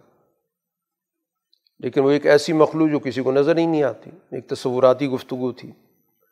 اس کے مقابلے پر جو عالم عیسائیت تھا، ان کے یہاں تو باقاعدہ تصور موجود ہے کہ عیسیٰ علیہ السلاۃ والسلام اللہ کے بیٹے ہیں۔ تو مکہ کے اندر گویا ان لوگوں کے بارے میں گفتگو ہو رہی ہے کہ جو اللہ کے بیٹے ہونے کی بات کر رہے ہیں، قرآن حکیم ان کو بھی خبردار کر رہا ہے۔ گویا مستقبل کے اندر اس کتاب نے دنیا کی جو عالمی قوتیں ہیں، ان کو بھی جھنجھوڑا ہے کہ اس کا جو دائرہ محض کوئی مکہ کی گلیوں تک محدود نہیں ہے، اس کا پیغام عالمی ہے۔ تو اس لیے جہاں جہاں بھی اس کی فکر کے برعکس نظام موجود ہیں، فلسفے موجود ہیں، یہ ان تمام کو چیلنج کر رہا ہے۔ رسول اللہ صلی اللہ علیہ وسلم اس مشن کے لیے اس قدر اپنے آپ کو منہمک رکھتے ہیں۔ اس قدر آپ کے اندر اس مشن کے لیے ڈیووشن ہے کہ جس کے نتیجے میں آپ کی طبیعت پر ان لوگوں کے انکار کا بہت گہرا اثر پڑتا ہے۔ آپ چاہتے ہیں کہ لوگ کسی نہ کسی طرح اس سچائی کو قبول کریں۔ آپ کا انداز وہ نہیں ہے کہ میں نے کہہ دیا، ماننے والے مان لیں، نہیں ماننے والے، اپنا راستہ لیں۔ آپ دلی طور پر چاہتے ہیں کہ کسی طرح بات ان کے دلوں تک پہنچ جائے اور اس کے لیے آپ ہر ذریعہ اختیار کرتے ہیں اور جب بات ان کی طرف سے نہیں مانی جاتی تو آپ بڑا اپنے ذہن پر، دل پر اس کا اثر لیتے ہیں۔ تو آپ کو باقاعدہ اللہ تعالیٰ کی طرف سے منع کیا گیا کہ فلاں اللہ کا باقی النفس کا اعلیٰ آثاریم علم یو منو بحاظ الحدیث اصفہ کہ جب یہ آپ کی اس بات پہ ایمان نہیں لاتے تو اندیشہ ہے کہ کہیں افسوس کی وجہ سے آپ اپنی جی کو بند نہ کر لیں۔ کہیں آپ جو ہے اپنے آپ کی سانس گھٹنے لگ جائے گی۔ جتنے آپ کی طبیعت پہ اس کا اثر پڑ رہا ہے۔ تو منع کیا گیا کہ یہ آپ کا کام نہیں ہے کہ آپ اتنا اپنے اوپر بوجھ لے رہے ہیں۔ دلوں کو ہدایت کے لیے مائل کرنا، کھولنا یہ آپ کا تو کام نہیں ہے۔ یہ تو اللہ تعالیٰ کی ذمے ہے۔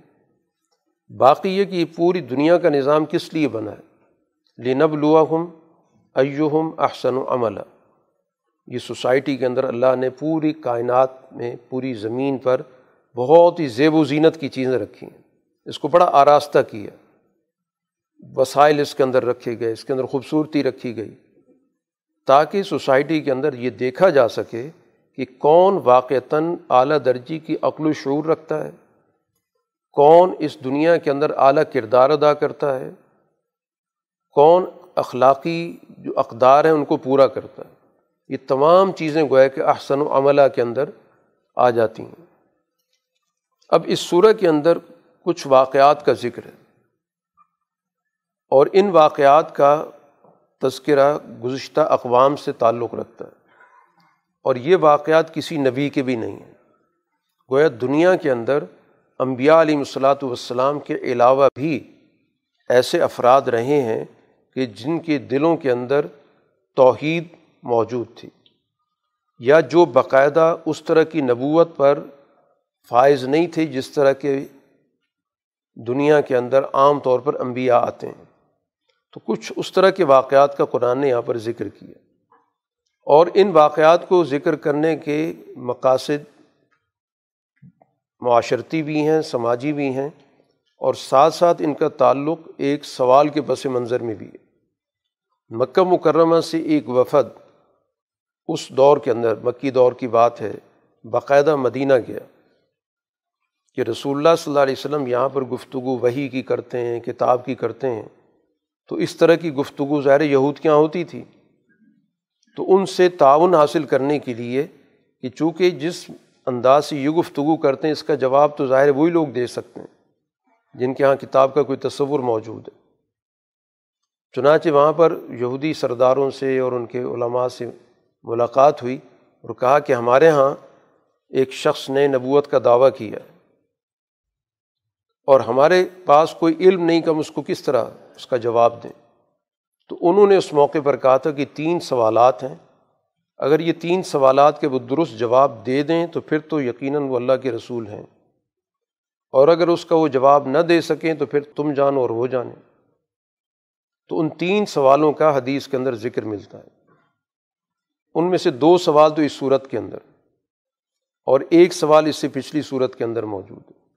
کہ روح کی حقیقت کیا ہے؟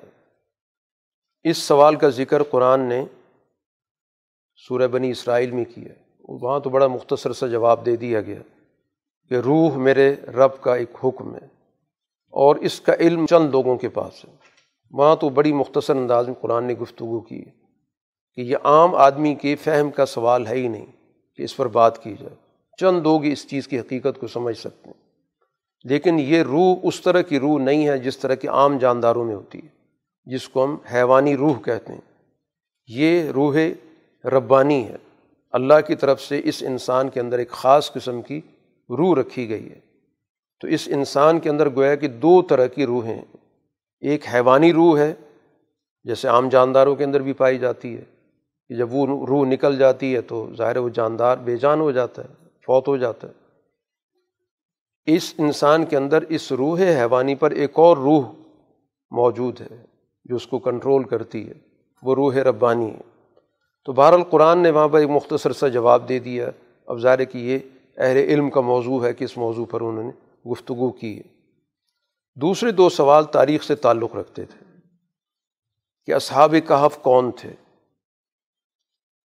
اب ظاہر ہے کہ یہ واقعہ صرف اسرائیلی حلقوں کے اندر موجود تھا۔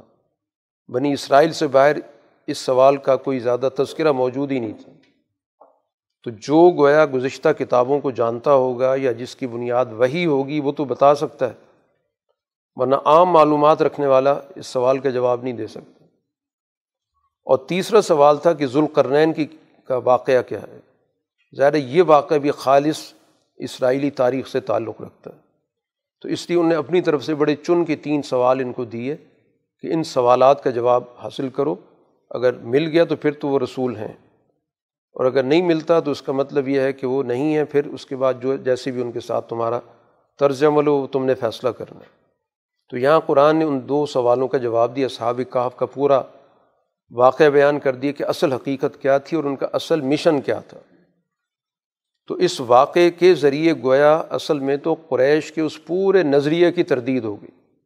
یعنی یہ سوال تو گویا ان کے گلے پڑ گیا۔ اگر یہ سوال نہ کرتے تو شاید کوئی چیزیں چھپی رہتی۔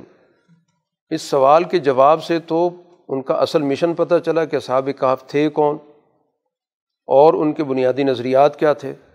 اور یہ سارے وہ نظریات ہیں جس پہ قریش جس کے مخالف ہیں، جو رسول اللہ صلی اللہ علیہ وسلم خود پیش کر رہے ہیں۔ وہ توحید کا نظریہ تھا اور آخرت کا نظریہ تھا۔ تو معاشرے کے اندر گویا اللہ تعالیٰ کی طرف سے رہنمائی کا ایک ذریعہ تو ہوتا ہے باقاعدہ وہی اور ایک اور ذریعہ ہوتا ہے جو باقاعدہ اللہ تعالیٰ لوگوں کے دلوں کے اندر کوئی چیز پیبست کر دیتا۔ ہے اب یہ وہ لوگ ہوتے ہیں جن کے سامنے پوری شریعت نہیں ہوتی، لیکن بنیادی تصور واضح ہوتا ہے، کیونکہ شریعت کا تعلق تو وہی اور الہام سے ہے۔ لیکن کچھ بنیادی چیزیں ایسی ہوتی ہیں جو انسانی فطرت کے اندر اللہ تعالیٰ نے ودیت کی ہوئی ہیں۔ وہ غور و فکر کے ذریعے فطرت کے اس بنیادی تقاضے کو پا سکتے ہیں۔ جیسے توحید کا تصور ہے۔ اب توحید کا تصور کسی وہی کا محتاج نہیں ہے۔ اس کی پہچان اللہ نے ہر انسان کی فطرت میں رکھی ہوئی ہے۔ اگر اس کی خالص فطرت ہو، باہر کے ماحول سے متاثر نہ ہو، غور و فکر کی اس کے اندر عادت موجود ہو، تو یقیناً وہ سچائی تک پہنچتا ہے۔ تو اسی وجہ سے یہ طریقۂ کار رہا ہے، غور و فکر کرنے کا، مراقبہ کرنے کا، تخلیے میں رہنے کا، لوگوں سے کٹ کر انسان سوچ و بچار کرنے کا ایک عمل ہمیشہ سے مروج رہا ہے۔ حتیٰ کہ خود رسول اللہ صلی اللہ علیہ وسلم بھی بیست سے پہلے جو غار میں تشریف لے جاتے تھے، غار ہرا میں، تو وہاں پر بھی حدیث میں جو آپ کی عبادت کا ذکر آتا ہے، اس کو جو نام دیا گیا کہ رسول اللہ صلی اللہ علیہ وسلم وہاں جا کر تہنس کیا کرتے تھے۔ تو تہنس کا مطلب غور و فکر کرنا، کہ وہاں پر آپ ایک قسم کا مراقبہ کرتے تھے، سوچ و بچار کرتے تھے، اور اس کے ذریعے کائنات پر غور و فکر کرنا، اپنا اور کائنات کا رشتہ اس پہ غور کرنا، کائنات کا اپنے خالق کے ساتھ جو تعلق ہے اس پہ غور و فکر کرنا۔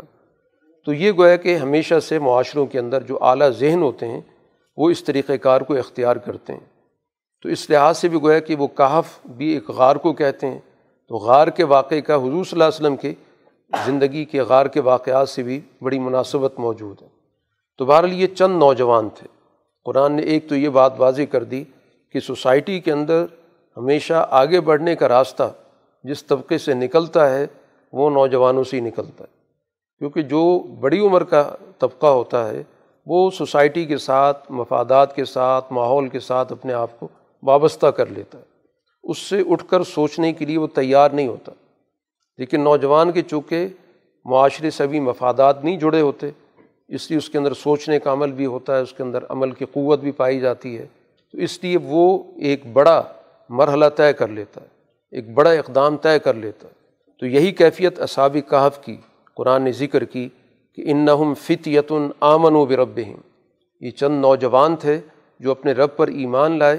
اور پھر اس کے بعد اللہ نے ان کی ہدایت میں، شعور میں مزید اضافہ کیے۔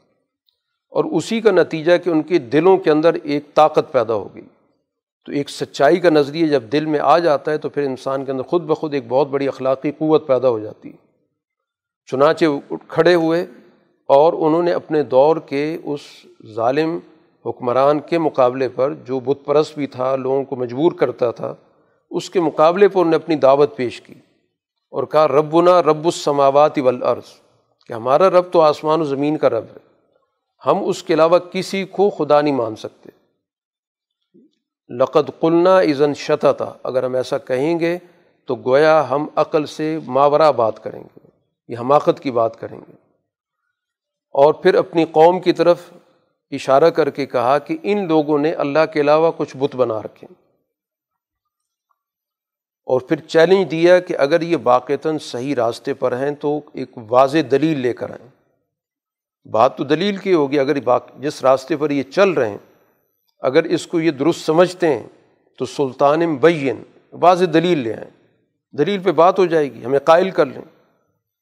اور اس کے بغیر تو یہ صرف اللہ پر جھوٹ باندھ لیں۔ تو یہ واضح الفاظ میں گویا انہوں نے اپنے بادشاہ وقت کے سامنے اس کے اس شرک کے نظریے کے خلاف گفتگو کی۔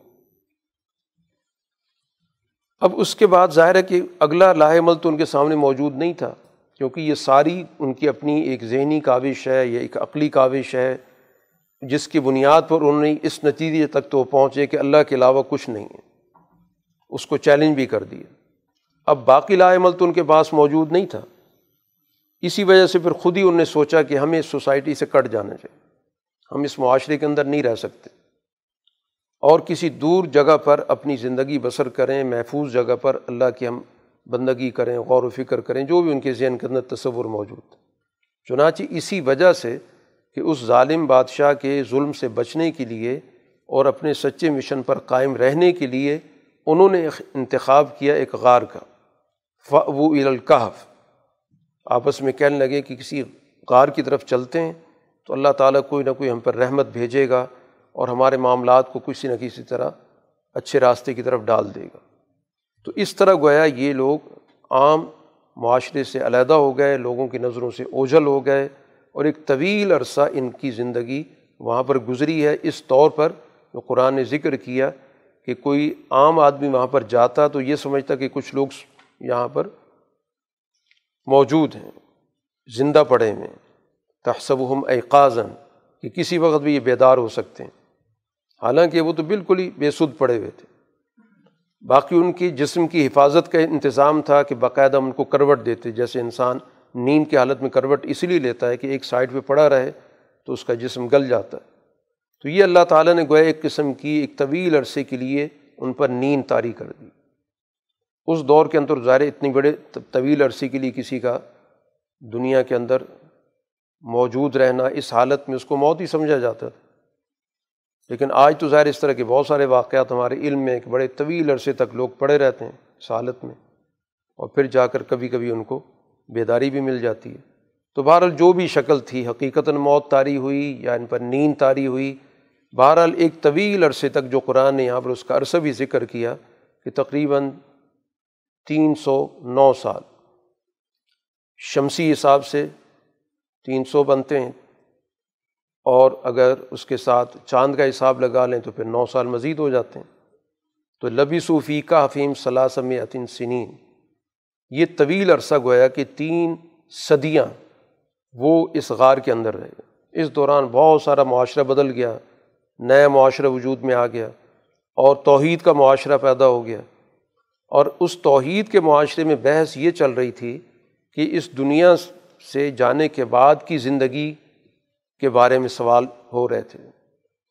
اب ان لوگوں کا اس طرح معاشرے میں واپس آنا، یہ اٹھے دوبارہ اور اٹھنے کے بعد ان کو ضرورت محسوس ہوئی کھانے پینے کی۔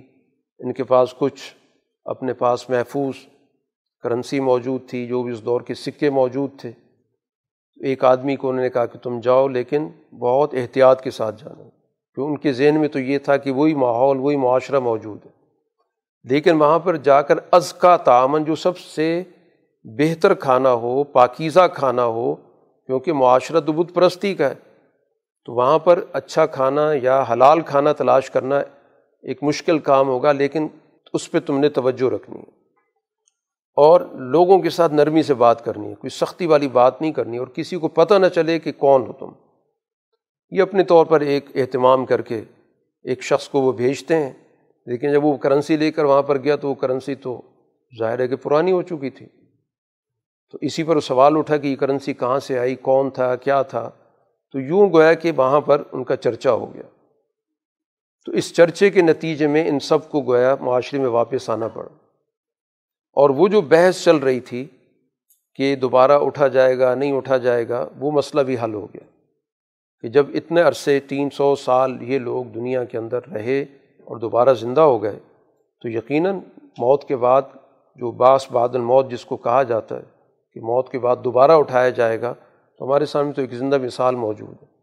تو بہر القرآن حکیم نے اس واقعے کا یہاں پر تذکرہ کیا، ایک تو اس بات کو واضح کرنے کے لیے کہ اس دنیا کے اندر سچائی کے متلاشی ہمیشہ موجود رہے ہیں۔ اور ان سب کی دعوت ایک ہی رہی ہے کہ دنیا کے اندر اللہ تعالیٰ کی توحید ہر صورت میں اس کی بالادستی، سماجی طور پر بھی، عقیدے کے طور پر بھی، فکری طور پر بھی، معاشرتی طور پر بھی، ہر لحاظ سے اللہ تعالیٰ کی بالادستی کی جو سوچ ہے، جس کو ہم توحید کہتے ہیں، اس کو قبول کرنے والے رہے ہیں۔ اور رسول اللہ صلی اللہ علیہ وسلم بھی اسی مشن پر ہی موجود ہے آپ کی جد وجہد بھی اسی طرح کی چل رہی ہے۔ اسی طرح کی مزاحمت ہے، اسی طرح کا معاشرہ ہے، جیسے اصحاب کہاف کے سامنے موجود تھا۔ فرق یہ ہے کہ آپ معاشرے کے اندر رہ کے جد وجہد کر رہے ہیں۔ انہوں نے گویا کہ ایک علیحدہ راستہ اختیار کر لیا۔ تو رسول اللہ صلی اللہ علیہ وسلم کی جو بنیادی فکر ہے وہ سچائی کی فکر ہے۔ اور یہ تاریخی واقعات بھی گویا کہ اس سچائی کی فکر کی سب سے بڑی دلیل ہے کہ آپ وہی بات کہہ رہے ہیں جو سوسائٹی میں ہمیشہ سے سچے لوگ کہتے آئے ہیں۔ اس سے ہٹ کے کوئی آپ گفتگو نہیں کر رہے۔ تو اس ساری واقعے کے بعد پھر اس کے حوالے سے رسول اللہ صلی اللہ علیہ وسلم سے اور آپ کے ذریعے آپ کی جماعت سے قرآن حکیم نے گفتگو کی ہے، کچھ ہدایات دی ہیں۔ ایک ہدایت تو یہ دی گئی کہ جب رسول اللہ صلی اللہ علیہ وسلم سے یہ سوال کیا گیا تھا، تو آپ نے جواب میں یہ کہا کہ میں کل تک بتا دوں گا۔ تو اس میں وقت گزر گیا۔ یعنی آنے والا کل کوئی وہی نہیں آئی، اس کے بعد وہی نہیں آئی، کئی دن گزرے۔ تو جس کی وجہ سے آپ کو تھوڑی سی پریشانی بھی ہوئی کہ میرا ان سے وعدہ تھا اور وعدہ پورا نہیں ہو رہا۔ تو اس موقع پر یہ آیت نازل ہوئی کہ جب بھی آپ کوئی مستقبل کے حوالے سے گفتگو کریں تو ہمارا اسلوب کلام کیا ہونا چاہیے؟ تو اس میں کہو کہ ان شاء اللہ بلا تقولن لشعین انی فائل ظالی کا غدن اللہ شاء اللہ کہ کوئی بھی کام ہو، جس کو اگلے دن کرنا ہے یا مستقبل میں کرنا ہے تو اس پر گفتگو کا ہی طریقہ کار یہ ہے۔ اس انداز سے تمہیں گفتگو کرنی چاہیے۔ تو ایک اسلوب کلام ہمیں سکھا دیا گیا۔ اب یہ اس چیز کے لیے جس کے لیے تم نے فیصلہ ذہنی طور پر کر لیا کہ یہ کام ہر صورت میں میں نے کرنا ہے۔ ان شاء اللہ کا مطلب کوئی بہانے کے لیے نہیں ہے کہ میں نے کام نہیں کرنا، لیکن میں کہتا ہوں ان شاء اللہ اور پھر میں کل اللہ پہ ڈال دوں گا کہ اللہ نے نہیں چاہا تھا، اس لیے نہیں ہو سکا۔ اس مقصد کے لیے نہیں استعمال ہو رہا۔ کہ ایک کام میں نے اپنے طور پر اپنے ذرائع سے، اپنے فیصلے سے کرنے کی ٹھان لی ہے یہ کام میں نے کرنا ہے۔ اس کے ساتھ یہ انشاءاللہ کا اسلوب کلام ہے کہ اگر کوئی ایسی نادیدہ کوئی رکاوٹیں موجود ہیں تو اللہ تعالیٰ ان کو بھی دور کر دے۔ جو میری طرف سے معاملہ ہے وہ تو بالکل واضح ہے۔ تو ایک تو گویا کہ ہمیں ایک طریقہ کلام سمجھا دیا کہ گفتگو کرنے کا طریقہ کیا ہے مستقبل کے حوالے سے۔ دوسری چیز قرآن حکیم نے کہ وز کو رب کا ادا نسی تھا کہ جب بھی نسیان یا بھول ہو، فوراً ہی اپنے رب کو یاد کیا کرو۔ رب سے اپنا تعلق ہر وقت قائم رکھو۔ بسا اوقات انسان بھول جاتا ہے، کچھ دیر کے لیے اس کے ذہن سے چیز نکل جاتی ہے، لیکن یہ کیفیت مستقل نہیں رہنی چاہیے۔ کیونکہ رب سے تعلق ہی انسان کو تقویت بھی دیتا ہے، اس کے لیے سب سے بڑا حوصلہ وہیں پر ہے۔ اور خاص طور پر اس ظالم معاشرے کے اندر تو اس کی نوعیت ہی کچھ اور تھی۔ تیسری بات یہ کی گئی کہ ہمیشہ اللہ تعالیٰ سے اچھائی کی اور رہنمائی کی اور ہدایت کی امید رکھو۔ کبھی بھی اللہ تعالیٰ کے حوالے سے تمہارے ذہنوں کے اندر بدگمانی نہیں آنی چاہیے۔ ہمیشہ رکھو کہ اللہ تعالیٰ یقیناً ہر معاملے میں میری رہنمائی کرے گا۔ تو یہ سارا گویا کہ زندگی گزارنے کا ہمیں ایک ضابطہ بتایا جا رہا ہے۔ اسی طرح ایک اور بات بھی بتائی گئی کہ یہاں پر یہ گفتگو کہ ان کی تعداد کتنی تھی، تعداد کے بھی قرآن نے یہاں پر ذکر کیا۔ تو اب یہ اس طرح کی غیر ضروری معلومات کا جب بھی کوئی معاملہ آئے تو وہاں پر کیا انداز فکر ہونا چاہیے؟ تو وہاں پر قرآن نے کہا کہ یہ کہہ دیا کرو، اللہ عالم و بما لبیسو۔ اللہ کو زیادہ پتہ ہے وہ کتنے دن رہے۔ بجائے اس کی کہ اس کو موضوع بحث بنا کے بیٹھ جاؤ۔ کچھ کہیں تین ہیں، کچھ کہیں چار ہیں، کچھ کہیں پانچ ہیں۔ تو اس میں ٹائم ضائع کرنے کے بعد اس کا کوئی نتیجہ تو نہیں نکلے گا۔ تین ہوں تو بھی نتیجہ وہی ہے، پانچ ہے وہی ہے، سات ہو تو وہی ہے۔ تو ایک انداز ہمیں بتا دیا گیا کہ ایسے موقع پر کس طرح ہمیں گفتگو کو نمٹا دینا چاہیے۔ کہ اگر کوئی ایسا موضوع بحث آ بھی جائے تو اس کو اللہ کے حوالے کرو کہ اللہ کو پتہ ہے کہ حقیقت کیا تھی۔ پانچویں بات قرآن نے کہی وطلما اوحی علیہ من کتاب رب کہ اصل جو اللہ تعالیٰ کی طرف سے آپ پر وہی آ رہی آپ نے اس کی پیروی کرنی اور تلاوت کا بنیادی جو لفظی معنی ہے، اس کا مطلب پیروی کرنا ہے، کسی کے پیچھے چلنا ہے۔ تو تلاوت کا اصل مقصود بھی یہ ہوتا ہے کہ اس کے حکم کی ہم نے پیروی کرنی ہے۔ تو جو اللہ تعالیٰ کی طرف سے آپ پہ وہی آ رہی ہے، آپ نے اس کی پیروی کرنی ہے۔ اللہ تعالیٰ کے کلمات میں کوئی تبدیلی نہیں ہو سکتی۔ جو چھٹی ہدایت دی گئی وہ بڑی اہم ہے کہ آپ نے ہمیشہ اپنے آپ کو اپنی جماعت کے ساتھ وابستہ رکھنا۔ وصب نفس کا مالزین یدعون رب اجتماعیت کی اہمیت۔ رسول اللہ صلی اللہ علیہ وسلم سے بھی کہا جا رہا ہے کہ آپ نے اپنے آپ کو مستقل وابستہ رکھنا ہے اس جماعت کے ساتھ جو صبح شام اللہ کو پکار رہی ہے۔ اور آپ کی آنکھیں ان سے نہیں ہٹنی چاہئیں جب ان لوگوں نے کہا تھا کہ آپ ان کو ہٹا دیں، ہم سے بات اس طور پر کریں کہ مجلس میں یہ لوگ موجود نہ ہوں۔ تو اس جو وقتی علیحدگی ہے، جس میں بظاہر کوئی نہ کوئی میں فائدہ بھی نظر آتا ہے، لیکن اس قیمت کو کسی صورت میں گوارا نہیں کیا گیا۔ یہ بہت بڑی قیمت ہوگی کہ بنیادی نظریے کی نفی ہو جائے گی کہ ہم نے طبقاتی بنیاد پہ دعوت دی ہے۔ کہ ان کے لیے علیحدہ دعوت، ان کے لیے علیحدہ دعوت، ان کی علیحدہ مجلس، ان کی علیحدہ مجلس۔ اس لیے آپ سے کہا گیا کہ آپ نے مسلسل ان کے ساتھ وابستی رکھنی، نہ صرف وابستگی رکھنی بلکہ آپ کی آنکھیں بھی نہیں ہٹنی چاہئیں تو رید و زینت الحیات دنیا کیا آپ صرف دنیا کی زیب و زینت چاہتے ہیں؟ کہ ان کا کر و فر ہے، ان کے پاس وسائل ہیں، طاقت ہے، تو ان کو ایک علیحدہ مجلس بنا کے دی جائے، ان سے علیحدہ گفتگو کی جائے۔ اور اسی طرح قرآن نے کہا کہ ولا تو من اغفلنا قلبہ عن ذکرینہ یہ جو اللہ کے ذکر سے غافل ہیں، ہوا پرست ہیں، حوث پرست ہیں، مفاد پرست ہیں، ان کی بات کسی صورت میں قبول نہیں کرنی۔ ان کی اطاعت نہیں ہو سکتی۔ کیونکہ ان کے معاملات سے حد سے نکلے ہوئے ہیں۔ اور اس کے بعد آپ واضح اعلان کر دیں مقل الحق کو میر رب کہ حق تو رب کی طرف سے آ چکا ہے۔ کوئی ابہام نہیں ہے کہ جو تم کو کوئی علیحدگی میں جا کے سمجھایا جائے۔ اب جو ایمان لانا چاہتا ہے، ایمان لے آئے۔ جو نہیں لانا چاہتا، نہ لائے۔ نتیجہ بتا دیا کہ نا آتدنا ظالمینہ نارن کہ ہم نے ظالموں کے لیے آگ تیار کر رکھی جو ان کو ہر طرف سے گھیر لے گی۔ اس کے بعد قرآن حکیم نے دو کردار ذکر کیے۔ بطور مثال کے دو آدمیوں کا ذکر کیا۔ ان میں سے ایک ایسا تھا جس کے پاس ظاہری طور پر کافی فراوانی تھی۔ دو باغ تھے کھجور کے اور انگور کے، اور درمیان میں زراعت کی جگہ بھی تھی، نہریں بھی تھیں۔ لیکن اس کا جو رویہ تھا وہ انتہائی جبر کا تھا، سرمایہ پرستی کا تھا۔ چنانچہ قرآن نے اس کا پورا ذکر کیا کہ اپنے دوسرے ساتھی کے ساتھ اب اس کا مکالمہ ہو رہا ہے۔ مکالمے میں یہ کہتا ہے کہ ان اکثر من کا معلوم و آزو نفرا۔ میں تم سے زیادہ مالدار ہوں اور میرے سب سے زیادہ میرے پاس افراد موجود ہیں۔ میرے بڑا خاندار ہے، میرا بڑا جتھا ہے۔ یہ گویا کہ اس کی سوچ تھی تکبر والی۔ اور پھر اس کے بعد وہ کہتا ہے، یہ قیامت، یہ حساب کتاب، اس کا تو کوئی معاملہ نہیں، بس یہی باغات کی زندگی، یہ تعیش کی زندگی ہمیشہ رہے گی۔ اور اگر میں اس سوچ کو مان بھی لوں کہ اللہ کے پاس جانا ہے، تو مجھے وہاں بھی اسی طرح پروٹوکول ملے گا۔ میں وہاں بھی اسی طرح عیاشی کے ساتھ رہوں گا۔ اب جو دوسرا آدمی تھا، وہ حقیقت پسند تھا۔ اس نے اس کو سمجھایا کہ تم ساری کی ساری در حقیقت اللہ تعالیٰ کی انعامات کی ناشکری کر رہے یہ جو تمہارا طرز عمل ہے، یہ تمہاری تباہی کا باعث بنے گا۔ میرا رب تو اللہ کی ذات ہے اور میں اپنے رب کے ساتھ کسی کو شریک نہیں کر سکتا۔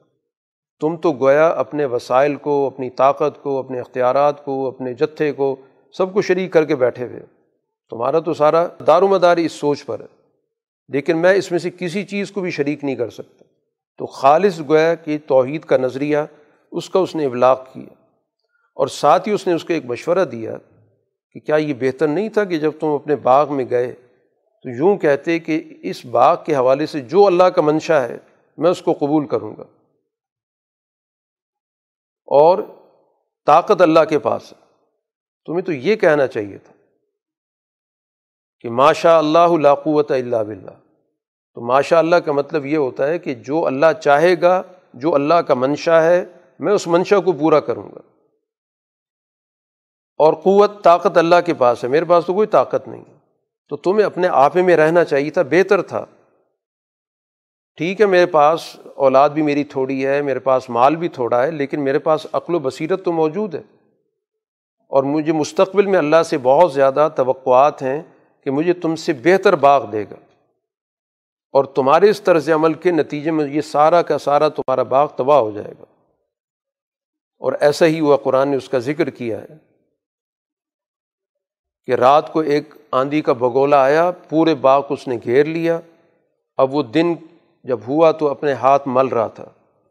کہ ہاتھ میں کچھ بھی نہیں، پھر کہہ رہا تھا کہ لم اشرق بربی احدہ میں اپنے رب کے ساتھ کسی چیز کو شریک نہ کرتا۔ میں تو سمجھ رہا تھا کہ وسائل ہیں، ان کی بڑی طاقت ہے، ان کو میں نے شریک کر رکھا تھا۔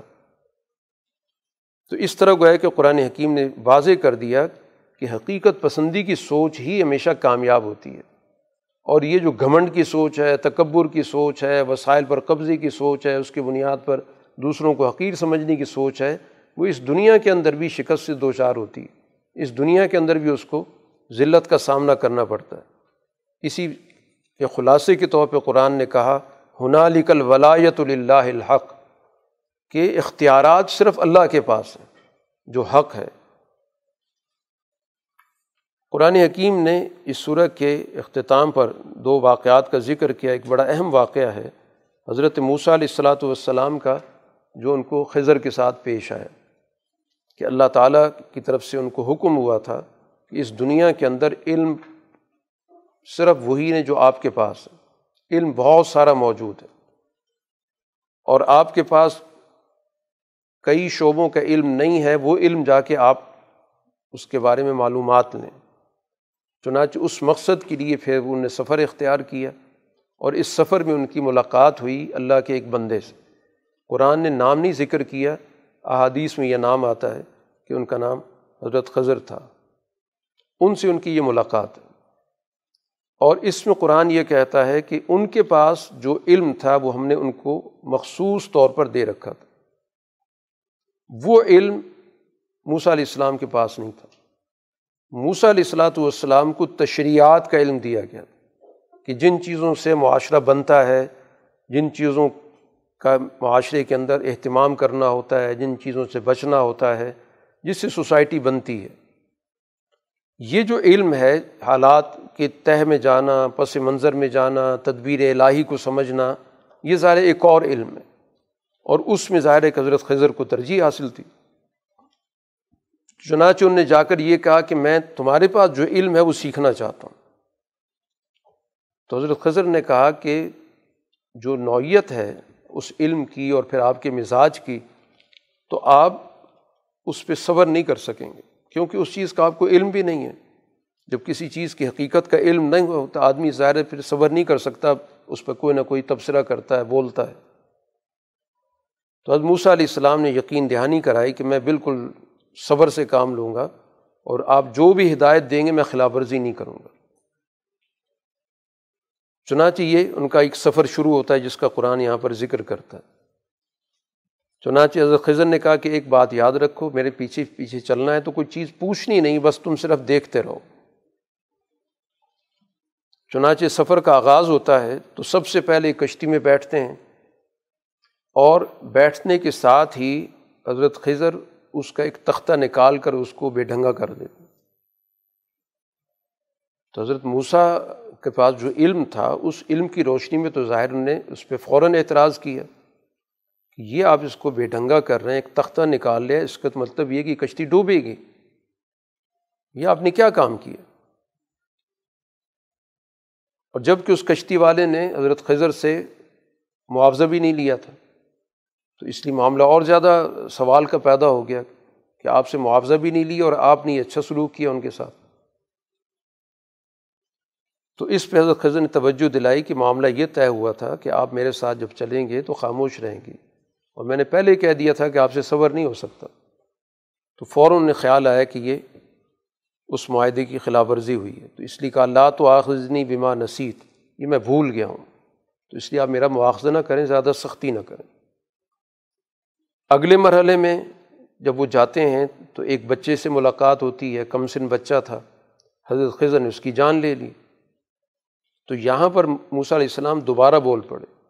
اب بھول کے نہیں بولے گی ظاہر ایک بڑا سنگین واقعہ ہو ان کے سامنے۔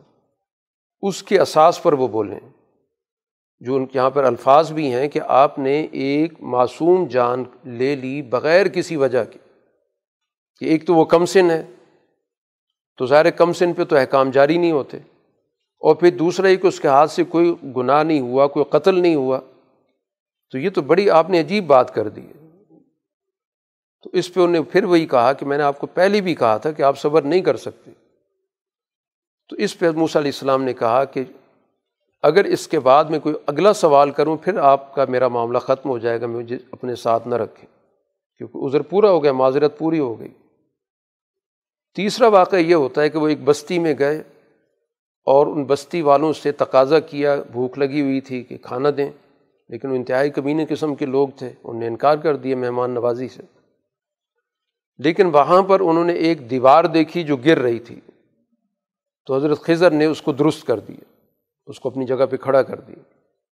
حضرت موسیٰ علیہ السلام نے کہا کہ یہ تو بڑا اچھا موقع تھا کہ ایسے لوگوں سے کوئی چیز مفت کرنے کی بجائے ان سے معاوضہ لیا جاتا ہے، کیونکہ ایک تو مہمان نوازی انہوں نے نہیں کی، اور دوسرے ہمیں ضرورت بھی ہے، تو اپنی ضرورت پورا کرنے کے لیے جب ان کے ساتھ ایک اچھا نیک کام کیا گیا تو معاوضہ طے کر لیتے اب تو بہرحال اس پہ خزن نے کہہ دیا کہ میرا آپ کی علیحدگی کا وقت آ چکا ہے۔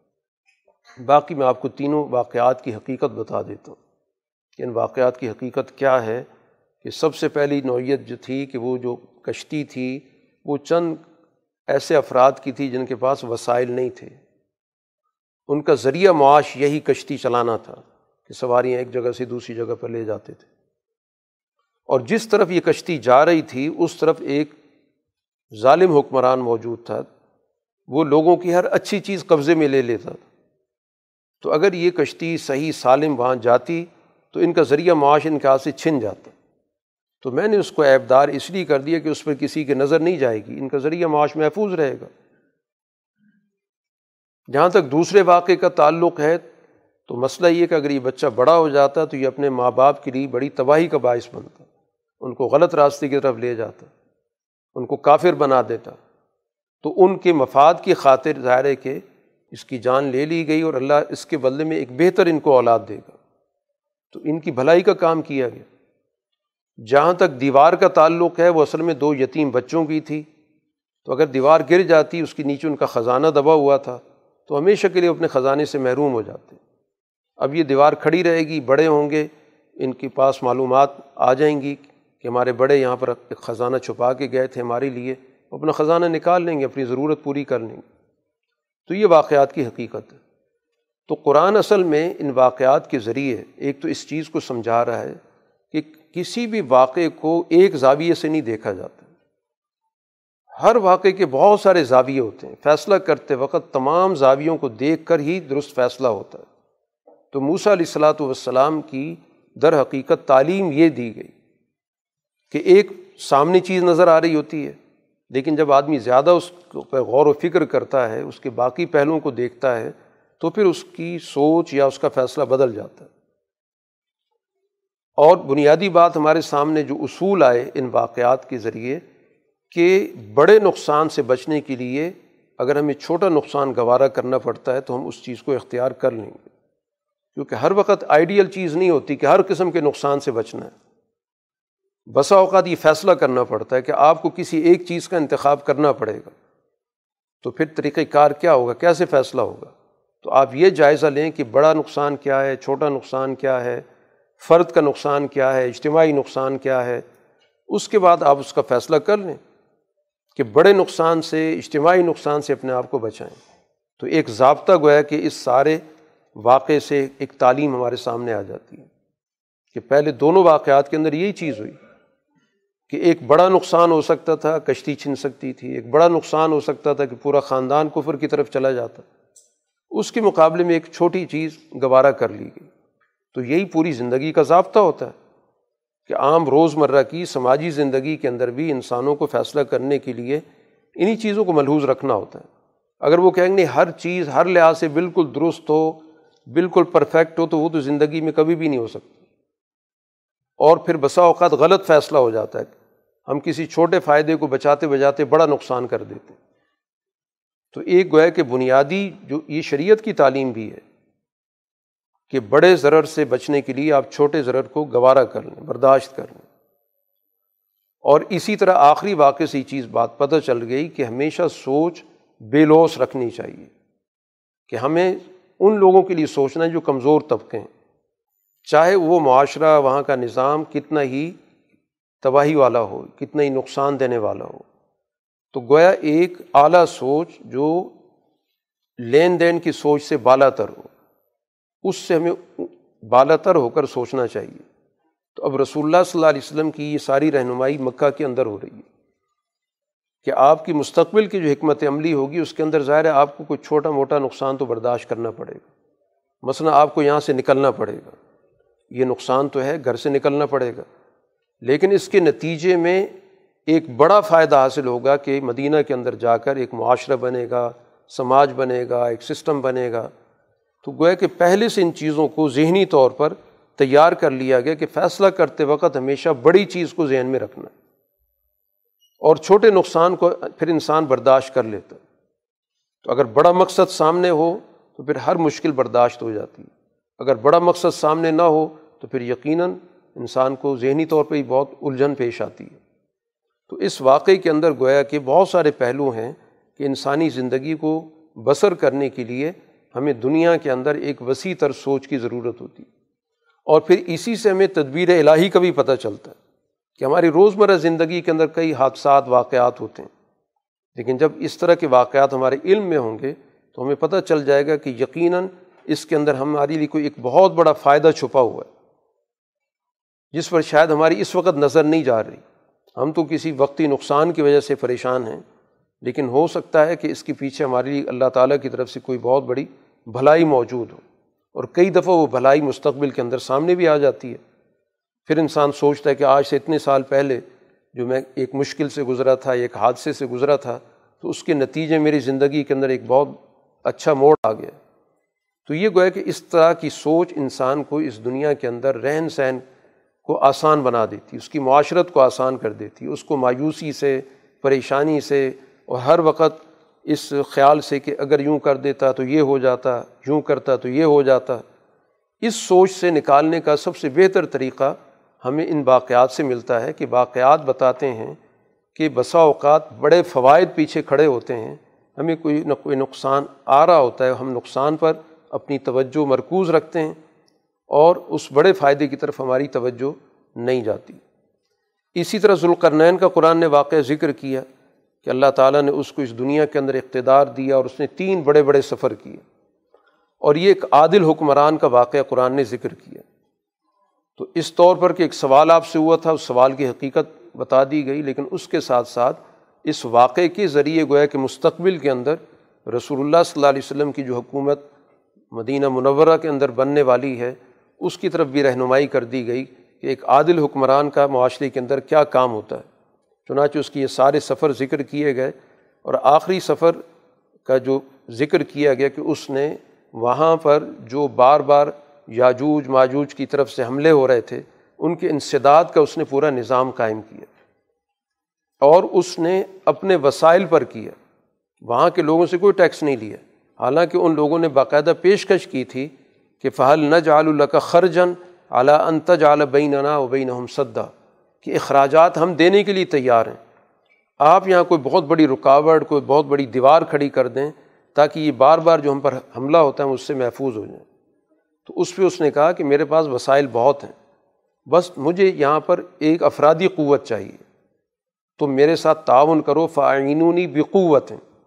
مجھے وہ طاقت دو، میں یقیناً یہاں پر تمہارے لیے ایک مستقل بندوبست کر دیتا ہوں۔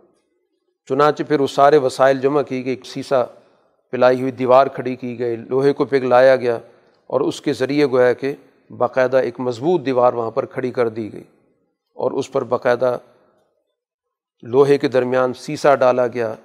تو اس طرح گویا کہ ان لوگوں کی اس مشکل کا ازالہ کر دیا گیا جو بار بار ان کی حملوں کی وجہ سے پریشانی کی کیفیت سے گزر رہے تھے۔ تو بہر القرآن اس واقعے کے ذریعے بتاتا ہے کہ ایک عادل حکمران کا کام کیا ہوتا ہے۔ کہ سوسائٹی کے اندر کمزور لوگوں کے حقوق کی حفاظت کرے اور اپنے وسائل کے ذریعے ان کو مدد پہنچائے۔ کسی بھی طور پہ ان پہ بوجھ نہ ڈالے۔ ان کے، ان کا مسئلہ ہے تو انہیں پر ڈال دے کہ تمہارا مسئلہ ہے، لہٰذا اتنے ٹیکس دو، اتنے وسائل مہیا کرو تو میں تمہارا مسئلہ حل کر دوں گا۔ تو یہ کبھی بھی عادل حکومت کی سوچ نہیں ہوتی۔ اس کی سوچ وہی ہوتی جو یہاں پر قرآن نے ذوالقرنین کی حوالے سے ذکر کیا۔ اس صورح کے اختتام پر ایک بڑی بنیادی حقیقت واضح کی گئی ہے۔ رسول اللہ صلی اللہ علیہ وسلم کی زبان سے کہ قل انما انا بشر مثلکم یوحا الیہ انما الہکم الہ واحد کہ یہ آپ اعلان کر دیں کہ میں بہرحال تمہارے جیسا ہی ایک انسان ہوں، وہ کوئی ماورائی مخلوق نہیں ہوں، لیکن فرق یہ ہے کہ میرے پاس اللہ کا ایک واضح پیغام آ چکا ہے۔ کہ اس دنیا کے اندر بلکہ اس پوری کائنات میں سب سے بڑی حقیقت اللہ کی ذات کی۔ اس میں کسی صورت میں کوئی جھول یا کسی قسم کا ابہام نہیں ہو سکتا۔ اس پہ کسی قسم کا سمجھوتا نہیں ہو سکتا۔ اب جس کو بھی اللہ تعالیٰ سے ملنے کا عقیدہ ہے، اس کو دنیا میں اپنا کردار ادا کرنا ہوگا، عمل کی زندگی اختیار کرنی ہوگی۔